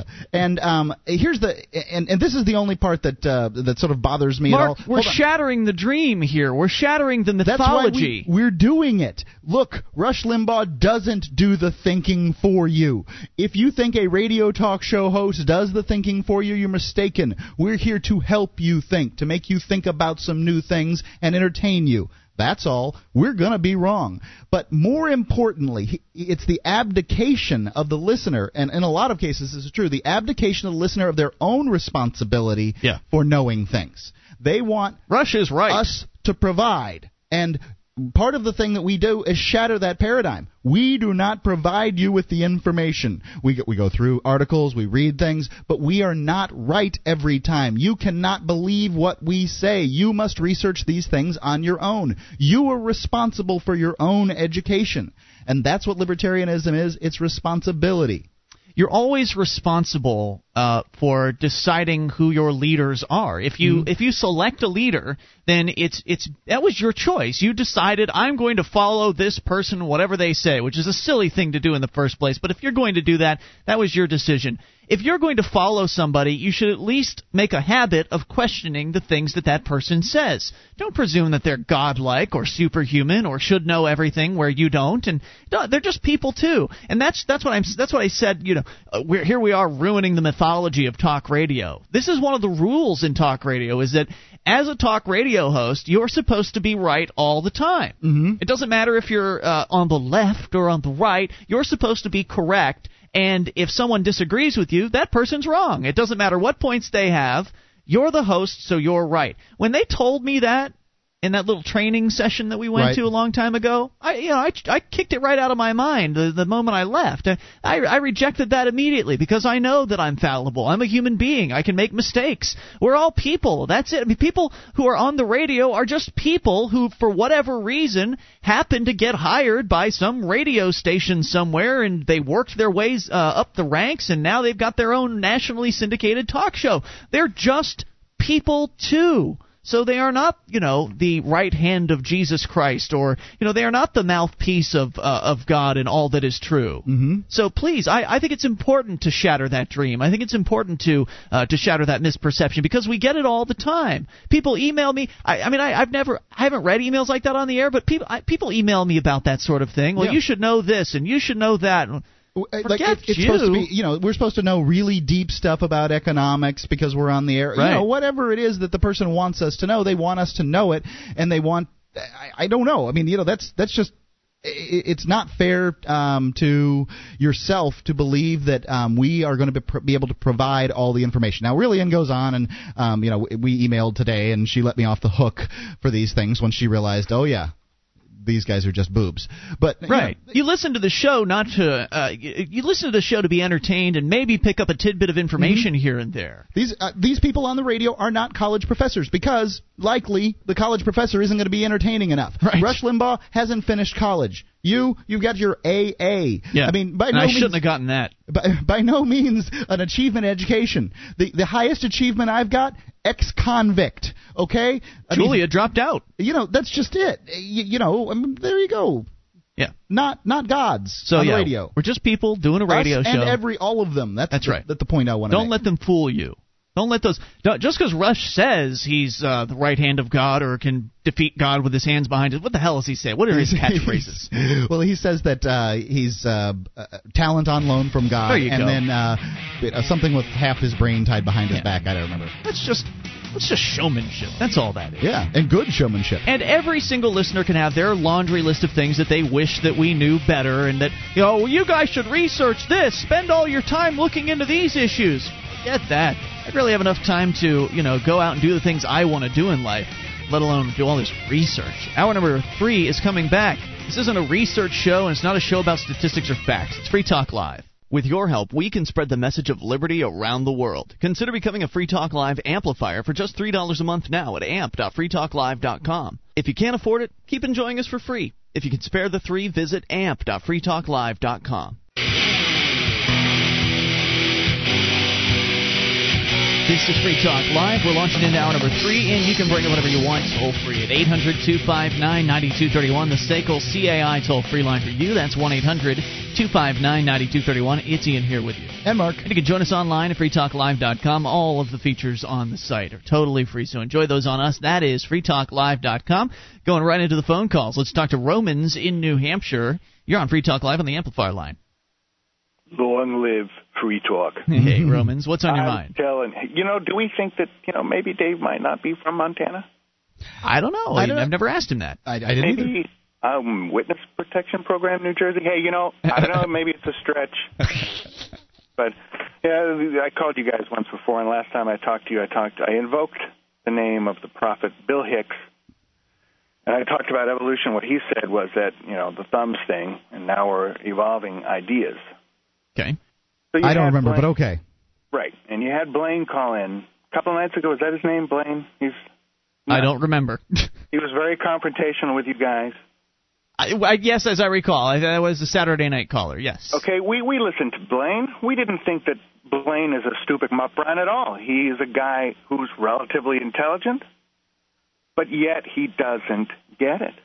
Right. Blaine was the guy who was for small government, except in the area of security, where he wants a big old government to keep him and his family safe. And they don't get the disconnect. No. So these ideas haven't evolved enough. They haven't gotten uh, the the the aggregate body of human minds hasn't evolved to the point where things like what Gandhi and these other peaceful people said, and Dave, and like Rob in Georgia, who's awesome. Mm-hmm. You know, and I listen to these guys that call in, you guys, and and they so get it, and yet we get Blaine's out there. Wha- Come on, Blaine. Keep Well- listening if you're out there, Blaine. But come on. They, they need they need time to assimilate these things, and none of us got them overnight. No, you know, the, certainly the not. concepts were, um, especially if they were told to us in a verbal fashion. Um, for whatever re- reason, reading things makes some off, makes it often easier, but it's very difficult to get people to read libertarian literature. Um, Right. So it takes longer to sort of convince them verbally. Yeah, I when mean, I've been, guys, go ahead. I was just going to say, I mean, it's been a long time coming for me to get to where I am. It's been seven years at least, maybe more, maybe like nine or ten years for you know my process. So it's it's so definitely a process, and we when have you to guys were understand that. youngins, you guys were youngins, and you were listening to Rush. I had Rush on at my desk at work, and people would stop. Oh, you listen to Rush? Oh, you believe in what Rush says? I said, mm, no, not really. Whoa, you listen to him? I said, he's an entertainer. He's an entertaining guy. I said, the ideas are out there. He says it's the arena of ideas. Yeah, you know, to a certain extent, he was presenting that conservative viewpoint in a new way for a lot of people, and that's great. But you guys, and like I told you when I talked to you last time, you guys are much more at the tip of the spear this way and, and aggressive, and it's great. And I wanted to give you one thing before you let me go, which is what I thought of the very first time I listened to you in a podcast. I was at a firearms manufacturer in northern New Hampshire, and they didn't allow net, and I needed something to listen to, and I got you guys on my MP3 player. And as soon as I listened to your show, the first 10 minutes, what came to mind was a scene from a movie, and it goes shortly other than the aqueduct, the peace, what have the Romans ever done for us? Now I don't know if you guys know what movie that's from. But I it's have from no Li- idea. No. Life of Brian by Oh, Monty okay. Python. Okay. And it's a scene where these guys are essentially, you know, they're essentially conspiring to bring down the Romans. They're a Jewish sect, and it's Right. a funny bit. But as soon as I heard you, that's what I thought. And you know, there is a certain element of that. But you guys are actually activists. You moved. You relocated. You're you're spreading the word of an active group, and that's powerful up here in New Hampshire. We do we do walk the walk. Thank you, Romans. We appreciate the call. 800-259-9231. And and I you know, most of our listeners do appreciate what we do here on on this show and most of the the uh, the emails that we get are of a positive nature. You've got one of those uh, coming up here in a moment, Mark. Uh, but I just wanted to uh, just touch base on on something here in regards to what people think about talk radio and, and about our role on on this show. You've, if you've listened to Free Talk Live for longer than, in some cases, a few minutes, you know there's something different about Free Talk Live. You know that there's something uh, something that's significantly different about this program. And we we had started talking about this last hour, so to just basically recap for those of you just joining us, especially in West uh, West Virginia, we are talking about the mentality in talk radio that is the talk show host knows everything and cannot be wrong. Right. That's the rule. Those are the one of the unspoken rules behind the scenes in talk radio. Talk Somehow- show hosts are coached by their programmers to to tell they, the programmers tell them you cannot be wrong. If someone starts cornering you, hang up on that person and then you know insult them and and move on because even if you're even if you're getting uh, intellectually defeated, you you can't actually come out and say you know what I've changed my mind because Right. apparently that makes you look weak. I mean that's what they say. These are the things that they're told behind the scenes and it's just not true. I mean, yeah, I don't know that, that. Why would that change people listening? I, it, a certain amount of the uh, listening public wants the talk radio host to be um, Infallible? you know, yeah, a demigod. Um, I, I maybe know. maybe they don't want to think. I, I'm not sure. But what I want to do on this show is encourage people to think and encourage people to uh, to look at the issues from perspectives they might not have necessarily considered. And and on this program, since it's Free Talk Live and and our spiel is that you can call and bring up anything like Romans just did or or uh, some of our callers earlier tonight had done. You can call and set the topic and bring up, you know, what you want.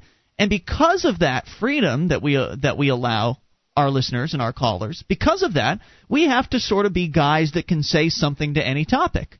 Like anything can come up on Free Talk Live, so you and I, Mark, have to have something to say about it. I mean, even if that's you know just even if it's just an awful Sometimes call. you'll sit, uh, hear us sitting there going, I don't know. Yeah, I mean, you'll hear me ask for clarification. You'll hear me, um, muddle, you know, not really understand what someone's saying and try my best to uh, to comprehend it. I'm not going to pretend like I know what you're saying if I don't. I'm going to come right out and say, "Is this what you're saying?" I'm going to restate what somebody said so I can I can try to get it. So I can try to get it right. Does that make me come off as uh, mentally inferior? I don't know. I'm not sure how it makes me come off, but it certainly makes me feel honest with myself. And if I'm being dishonest with myself, I don't know how I could live with myself that Right. way. I, I certainly don't wanna couldn't do a show that way. Yeah, I couldn't do a show that way. And so we have to be prepared to handle any issue, which means that we have to know a little bit about a lot of things, right? And over five years of doing, in, in the five years or so of doing this show that we've done it, we've we've talked about a lot of topics and, Sure and heard a lot of things and, and absorbed a lot of information, and a lot of that stuff comes up again and again. And this isn't another story about somebody uh, drinking their own urine, is it? no, Do you remember that? The guy Uh, called in about was- that, advocating the uh, drinking of his own urine. yes, that was so weird. that was. You said we talked about so many different things. I We do. I just picked the weirdest That's one. the last example I would have chosen because it has to do with bodily excretory functions. Uh, anyway, what?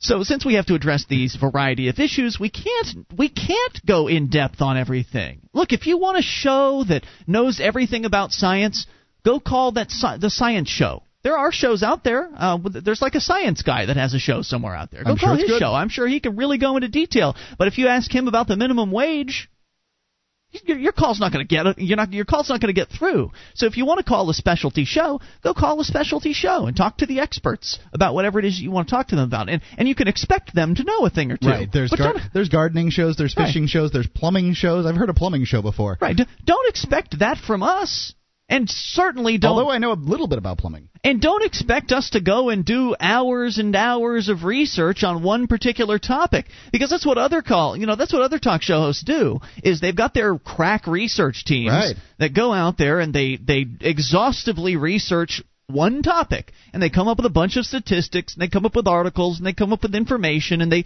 you know that's all compiled together and the talk show host has it in front of him and the talk show host goes through you know he marks it up and he puts notes on there and he you know he talks he mo- makes notes for what he wants to discuss and some of the bullet points on what he wants to go over and they take that topic and they spend an entire hour on it Yep.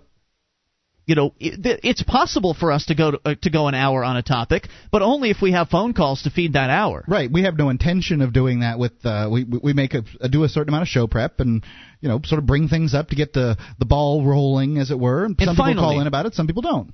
Finally, my final thought on this is that if you hear us make a mistake, if you hear us sounding uninformed, please call in and correct us. Yeah, that's all. There's no problem with that. But if you can't call in and correct us within, you know, a couple of minutes and do it to where people actually want to listen to what you have to say, I mean, something overly technical, that would be horrible radio. But if you can't call in and summarize it and give us the executive summary, don't expect us to go and trudge through pages upon pages of, you know, of exhaustive research just so we can learn how we were wrong about something.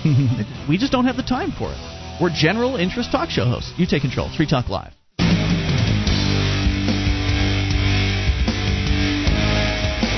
This is Free Talk Live, and it's your show. You can take control of the airwaves toll free at 800 259 9231, the SACL CAI toll free line. Ian here with you. And Mark. 1 800 259 9231. You can join us online at freetalklive.com. All of the features are completely free, and that does include the live streams, broadband version and dial up version, both waiting for you for free at freetalklive.com. Opportunistic lawyers, judges, future ex spouses, disgruntled employees, and meddling bureaucrats. These people want your money, home, and car. What have you done to protect yourself? At KeepYourAssets.net, they're experts in sheltering your wealth. Go to KeepYourAssets.net and take their asset protection crash course today. It's not just for rich people. They'll show you how to keep your assets. KeepYourAssets.com. Dot, dot net, actually. Dot .net? I'm sorry, I, I, I couldn't see it on the, the paper. All right. So again, we've been talking about the uh, some of the mythology of talk radio and how Free Talk Live sort of flies in the face of a lot of that. We break a lot of the rules of talk radio on this show, and um, while a traditional program director around the country might not like that, fact is, breaking the rules is working for us. You know, breaking the rules is getting us listeners, and if it's working, we're going to keep doing it. Um, so you can expect that out of us. And, and we'd likely, um, lard, likely just uh, go out of business if it wasn't working for us. Yeah. We wouldn't know the difference, but you know, exactly. it is working. Um, and I had suggested before we went, went to break that if you hear us make a just a blatant error, something that you really feel like needs to be corrected, Mm-hmm. um, the you best have to be listening live, and we have a lot of podcast listeners, so that's not entirely fair. Right, I, and I suggested that people call in to to uh, to make the correction. I mean, if it's really important enough, you'll you'll do that.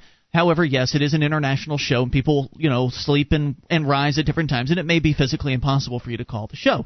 But if you're going to send something to us, most corrections that people send are fairly short. Mm-hmm. Unfortunately, you know, it's this isn't the newspaper. We don't have a little section where we can do a bunch of corrections because it's just not compelling, interesting talk radio. Right. We'll do it from time to time if we think it was really that important. But if we mess up on a little factoid, then that's not really that critical. Right. For instance, uh, you know the difference between uh, hanged and hung. Right. And I get corrections on my bad grammar frequently. Sure. Uh, but but and, and that has a lot more to do with um, you know just being on the radio and trying to spew words out of your mouth is uh, for three Right, hours. one after another, and uh, you know you don't have a script or anything like that. You're likely going to mess up your grammar sometimes. But I actually wanted to share before we go to an email that came in from somebody, uh, like a positive email about how we've helped them and everything.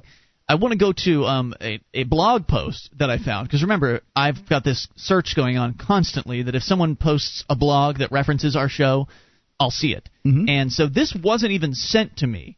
This was just posted on the internet, and it's it's a valuable correction. And and I was what I was going to say is if you're going to send us a correction, make it short, make it easily understandable. If it's something complex, give me an executive summary and write it in your own words so that so it's easily understandable. Because I get a bunch of emails and I can only spend so much time reading through Mhm. stuff. And dry academic stuff, not that much fun. Well, this one's a little academic, but I think it's kind of important. Okay. Um, it comes from the libertypapers.org, and uh, Brad is the person who wrote this. It's about mercantilism, fascism, and corporatism. Okay. He says, Recently I've been listening to Free Talk Live quite a bit and have enjoyed it greatly. The hosts are Ian, an anarchist, though he calls himself a free marketeer, choosing to leave the baggage caused by misuse of the term anarchy behind, and Mark, who would best be described as a small government Republican in the RLC bent. They put on an entertaining show, but when when it comes to economic matters, they get deep into the muddled mess of ill-defined terms. They use the terms mercantilism, fascism, and corporatism quite interchangeably.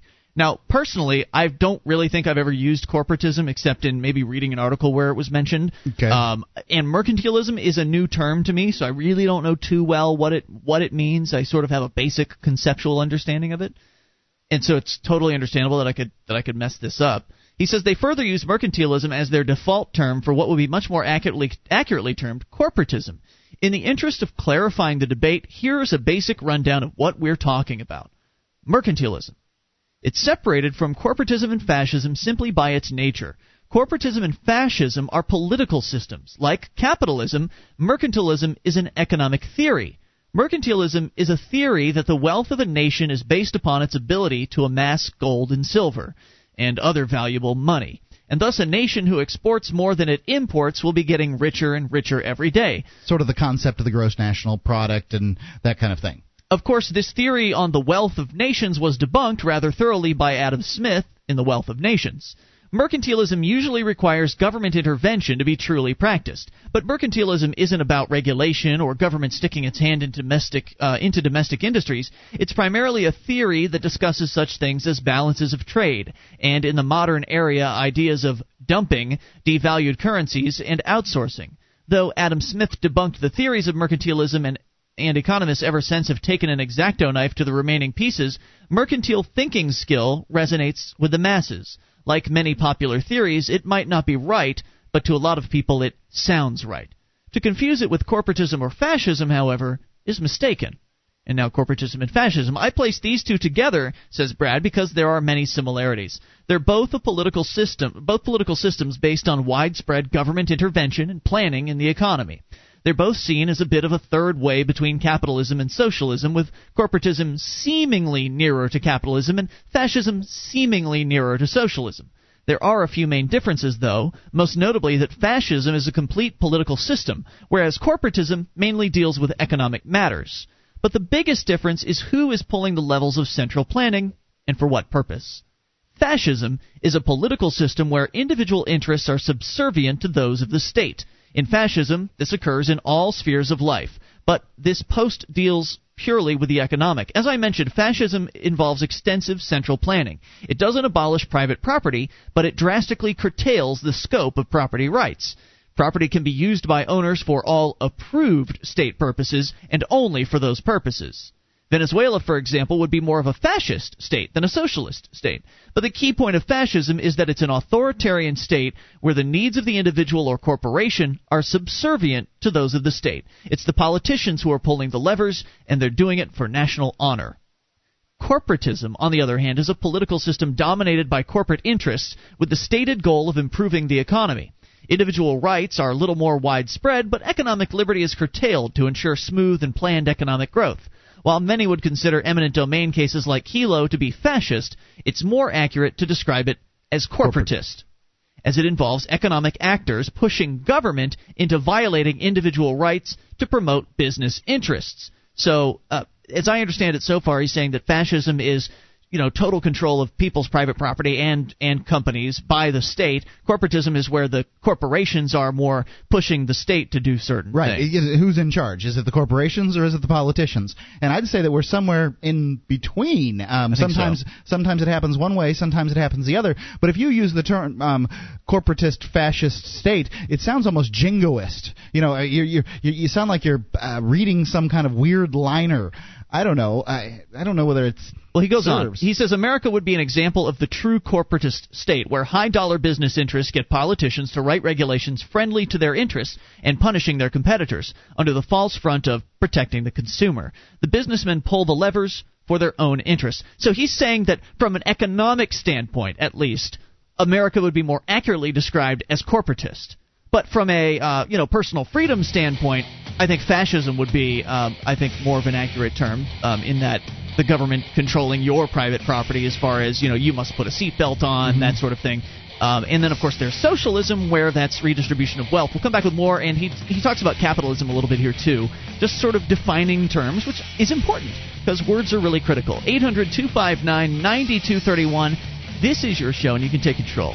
This is Free Talk Live. One of the bonuses you'll get as a Free Talk Live amplifier is access to our classic archives. For just $3 a month, you can become an amplifier and you'll help us get on more radio stations and MP3 players. Get the details at amp.freetalklive.com. That's amp.freetalklive.com.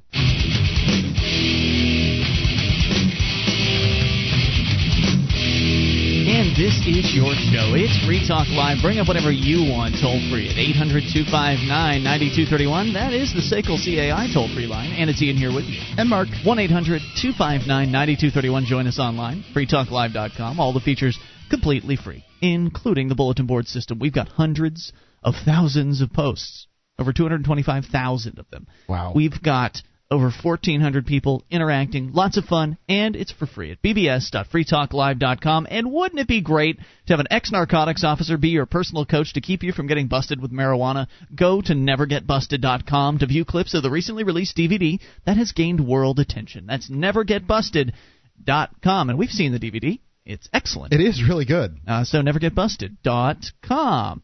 Just finishing up a few thoughts of, uh, on corporatism, fascism, and mercantilism. Three terms that have very specific definitions, and we just haven't gotten s- specific on them because, honestly, we're not experts. Mm-hmm. And uh, apparently, Brad. And I haven't heard a, th- this good of an ex- explanation up to this point. Yeah, it's a it's a great explanation. Um, he points out basically to recap that mercantilism is more of an economic theory, uh, whereas corporatism, fascism are political systems.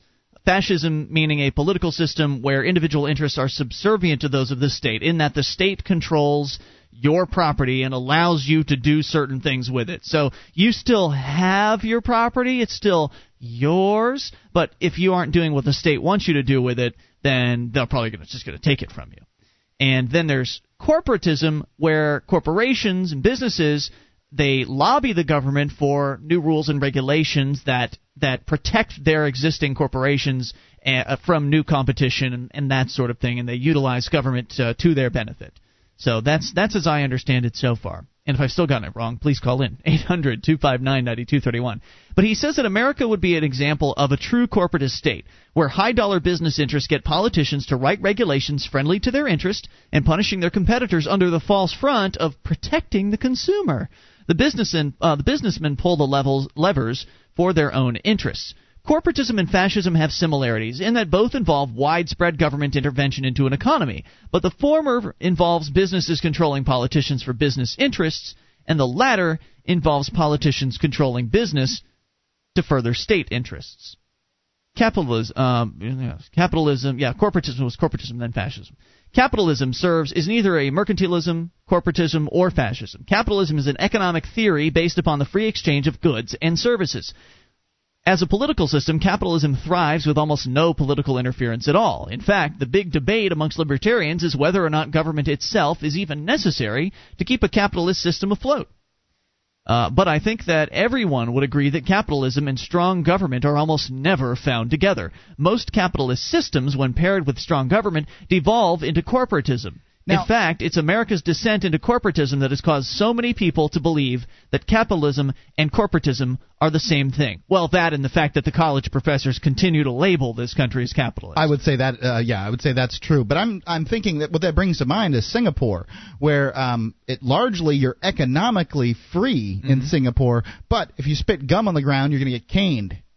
so what would so you that have be? a, fascism? You have a large intrusive state, but it it mostly doesn't get in in control in, in involved in the economy. Yeah. As far as I understand it, that you know, well, who knows? We don't live there, right? I don't live in Singapore, but I've, that's what I've heard. Right. I, I'm sure there's some involvement. It's just that there's significantly less involvement there the than freest, other countries. It's the free, economically freest country on the face of the earth. right, but beyond Hong Kong, Hong which Kong isn't isn't really a country. Right.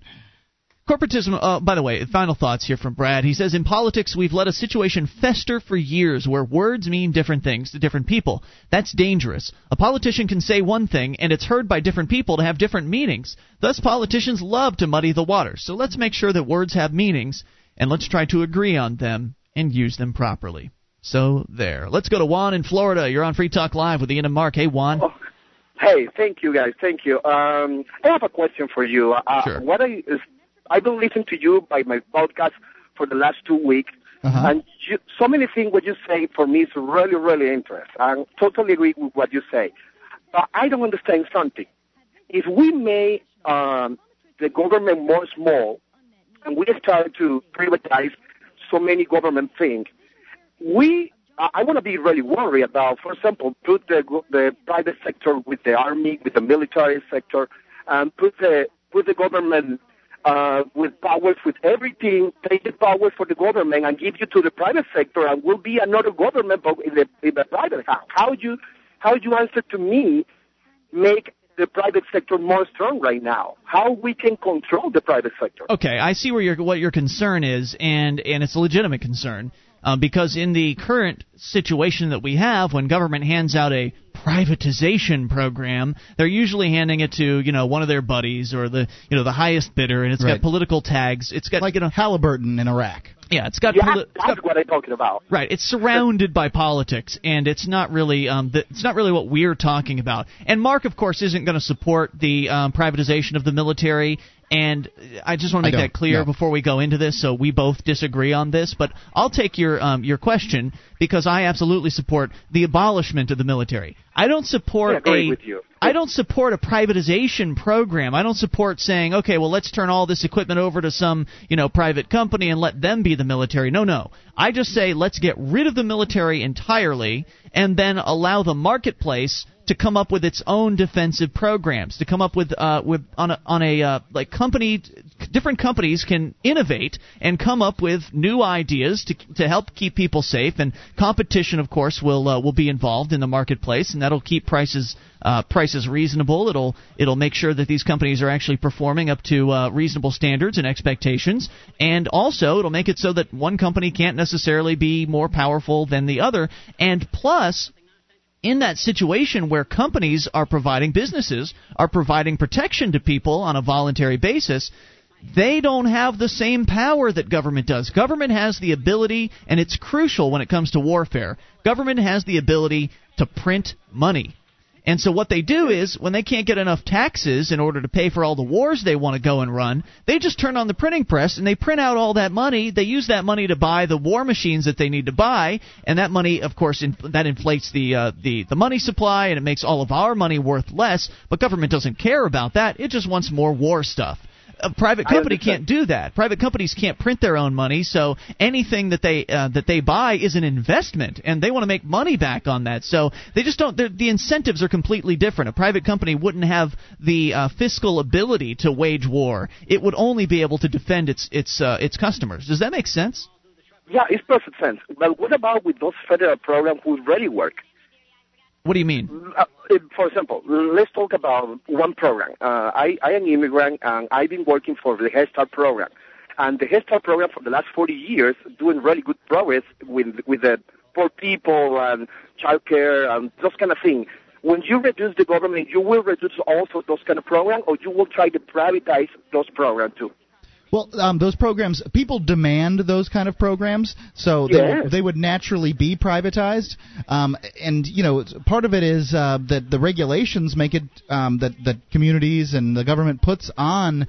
Uh, nursery schools and that kind of thing makes it difficult for them to operate like the the regulations that um the nursery school that I true. went to um when I Yeah, was this is true. four years old was or you know younger was completely different than the ones they are today and i'm not sure that um, nursery schools are significantly safer and significantly better as a result You are right. You are totally right. Guys, you do a wonderful job. Uh, if I believe as soon as I can, I, I need to move for the north is because you're doing a wonderful job, and I believe what you're doing. I'm from Venezuela. Uh, Awesome. Let me tell you something. I, I try to translate your show uh, and share it with the people in my country.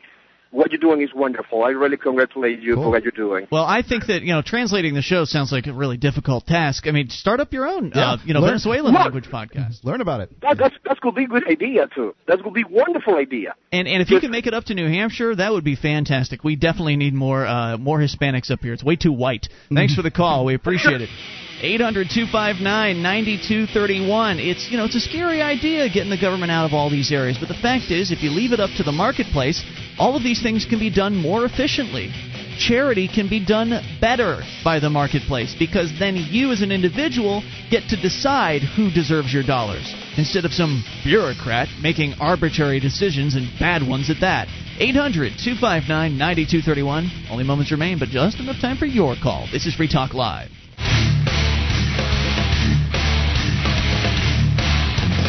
This is Free Talk Live. It's your show. You can bring up anything, even in these remaining moments. 800 259 9231 is the SACL CAI toll free line. It's Ian here with you. And Mark. 1 800 259 9231. Join us online at freetalklive.com. All the features completely free.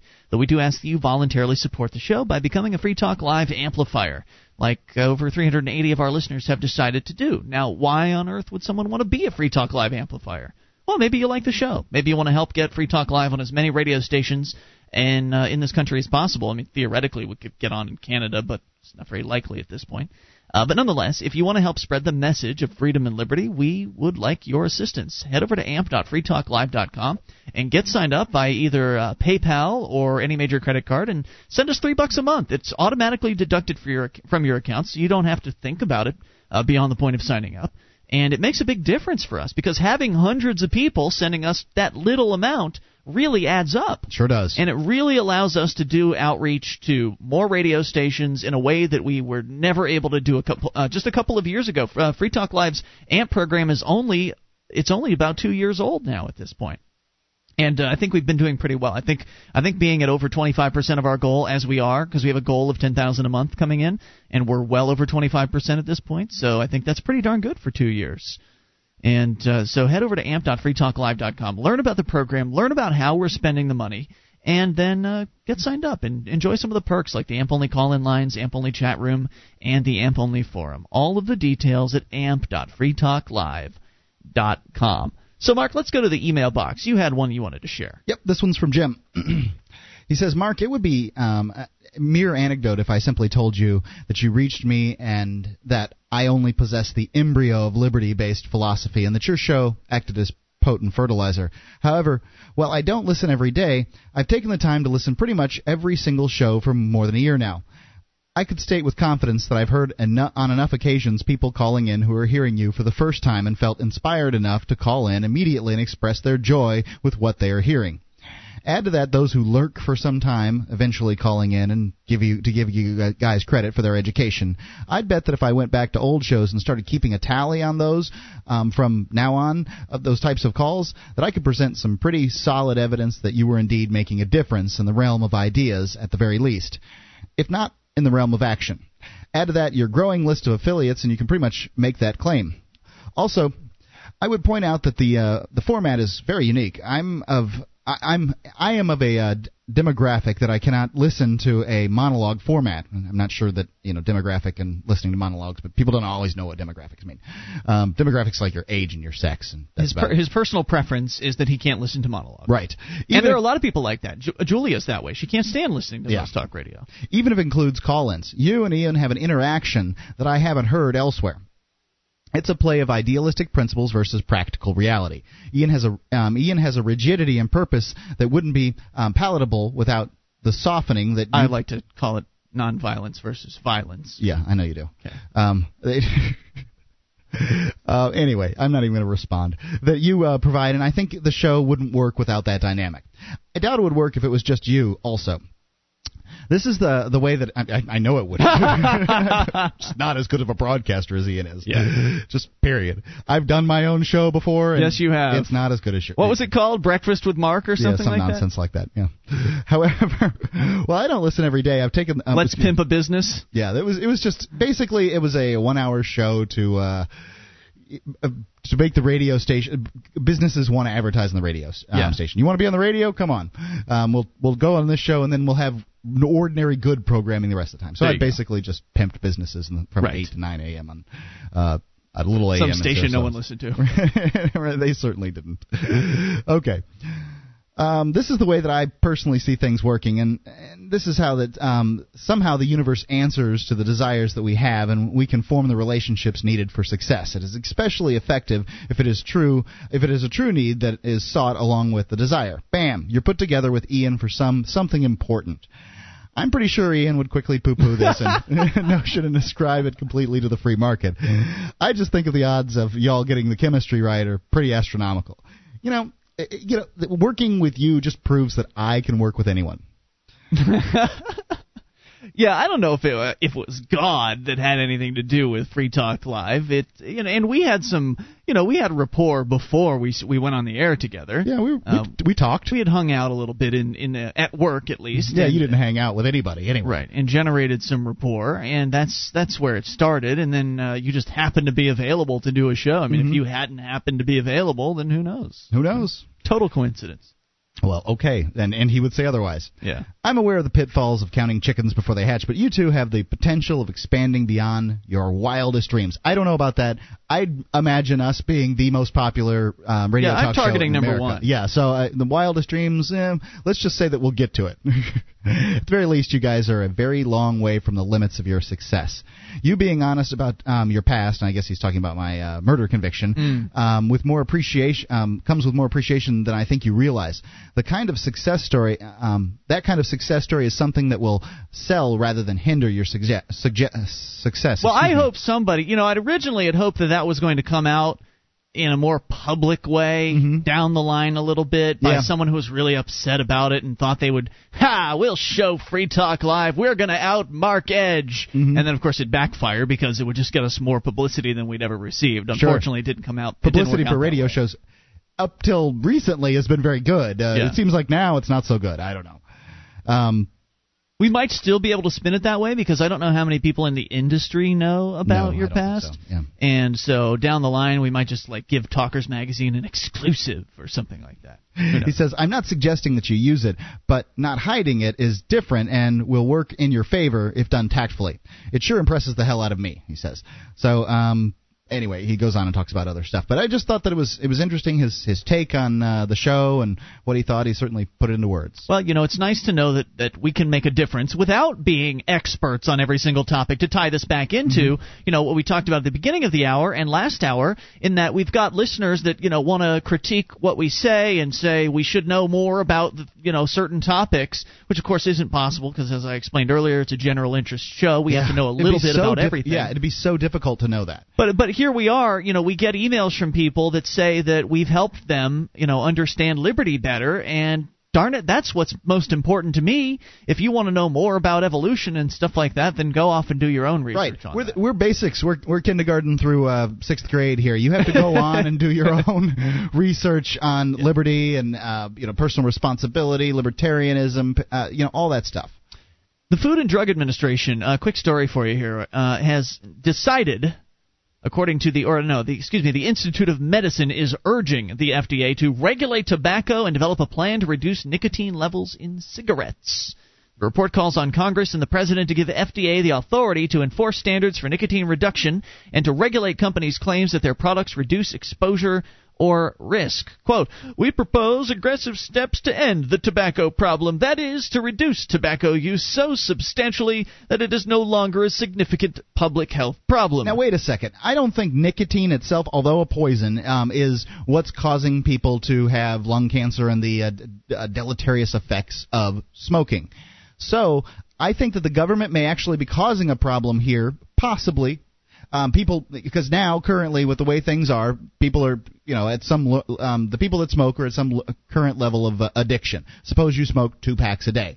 That's what your level of addiction is. Now, if you, if they start mandating a reduction in uh, nicotine, especially if it's not done, uh, responsibly and, and, and smart, I, I, which I think the government could likely screw it all up, then people will smoke more in order to get the nicotine that they Yeah. want to get. so if you reduce the uh, level of nicotine So you- um, to 0.75, uh, you know, 75% of what it was, Yeah. then instead of smoking two packs, they'll smoke three. or two and a, yeah, two and a half packs or Mhm. whatever, right?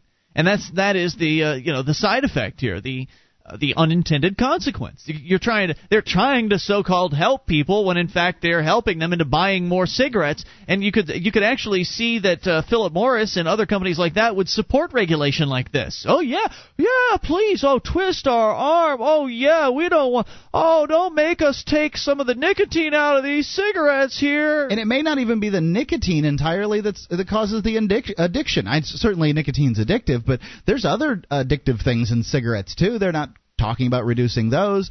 Um, it's you know they add chemicals that um, are, make it more addictive and therefore more cancer causing. And, and here's corporatism I mean, in action. B- because if you smoke a cigar and inhale it, you're not going to have the same level of um, addiction, and you're not going to have the same level of damage to your lungs as you will um, with cigarettes if you smoke the same amount of smoke. Corporatism in action, right here, as we were talking about earlier. Corporations, businesses using the government to enact regulations in order to protect their industry and protect themselves. Right. In because fact, if, if they, uh, the regulation says, like, if, if Marlboro decided to go down to 75 per, um, percent, then Camel would get all of their people because they wouldn't reduce their nicotine level. Yeah, it would cost the same. You get more. So nicotine. they want everybody. So what does the uh, chairman and CEO Philip Morris have to say? Quote: FDA regulation creates a uniform set of federal standards for the manufacture and marketing of all tobacco products.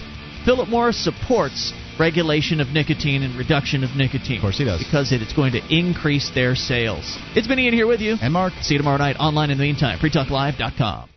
DVD, books, music, instruments, periodicals, computers, software, electronic, photo, cell phone, office product, home and garden, bed and bath, furniture, kitchen, pet supply, automotive, hardware, apparel, shoes, jewelry, grocery, healthcare, sports and outdoors, toys, games, used and more. It's a department store at your fingertips. Amazon.freetalklive.com. Get all your shopping done, a great deal, delivery to your door, and a percentage of your purchase will go to Free Talk Live when you enter Amazon through Amazon.freetalklive.com.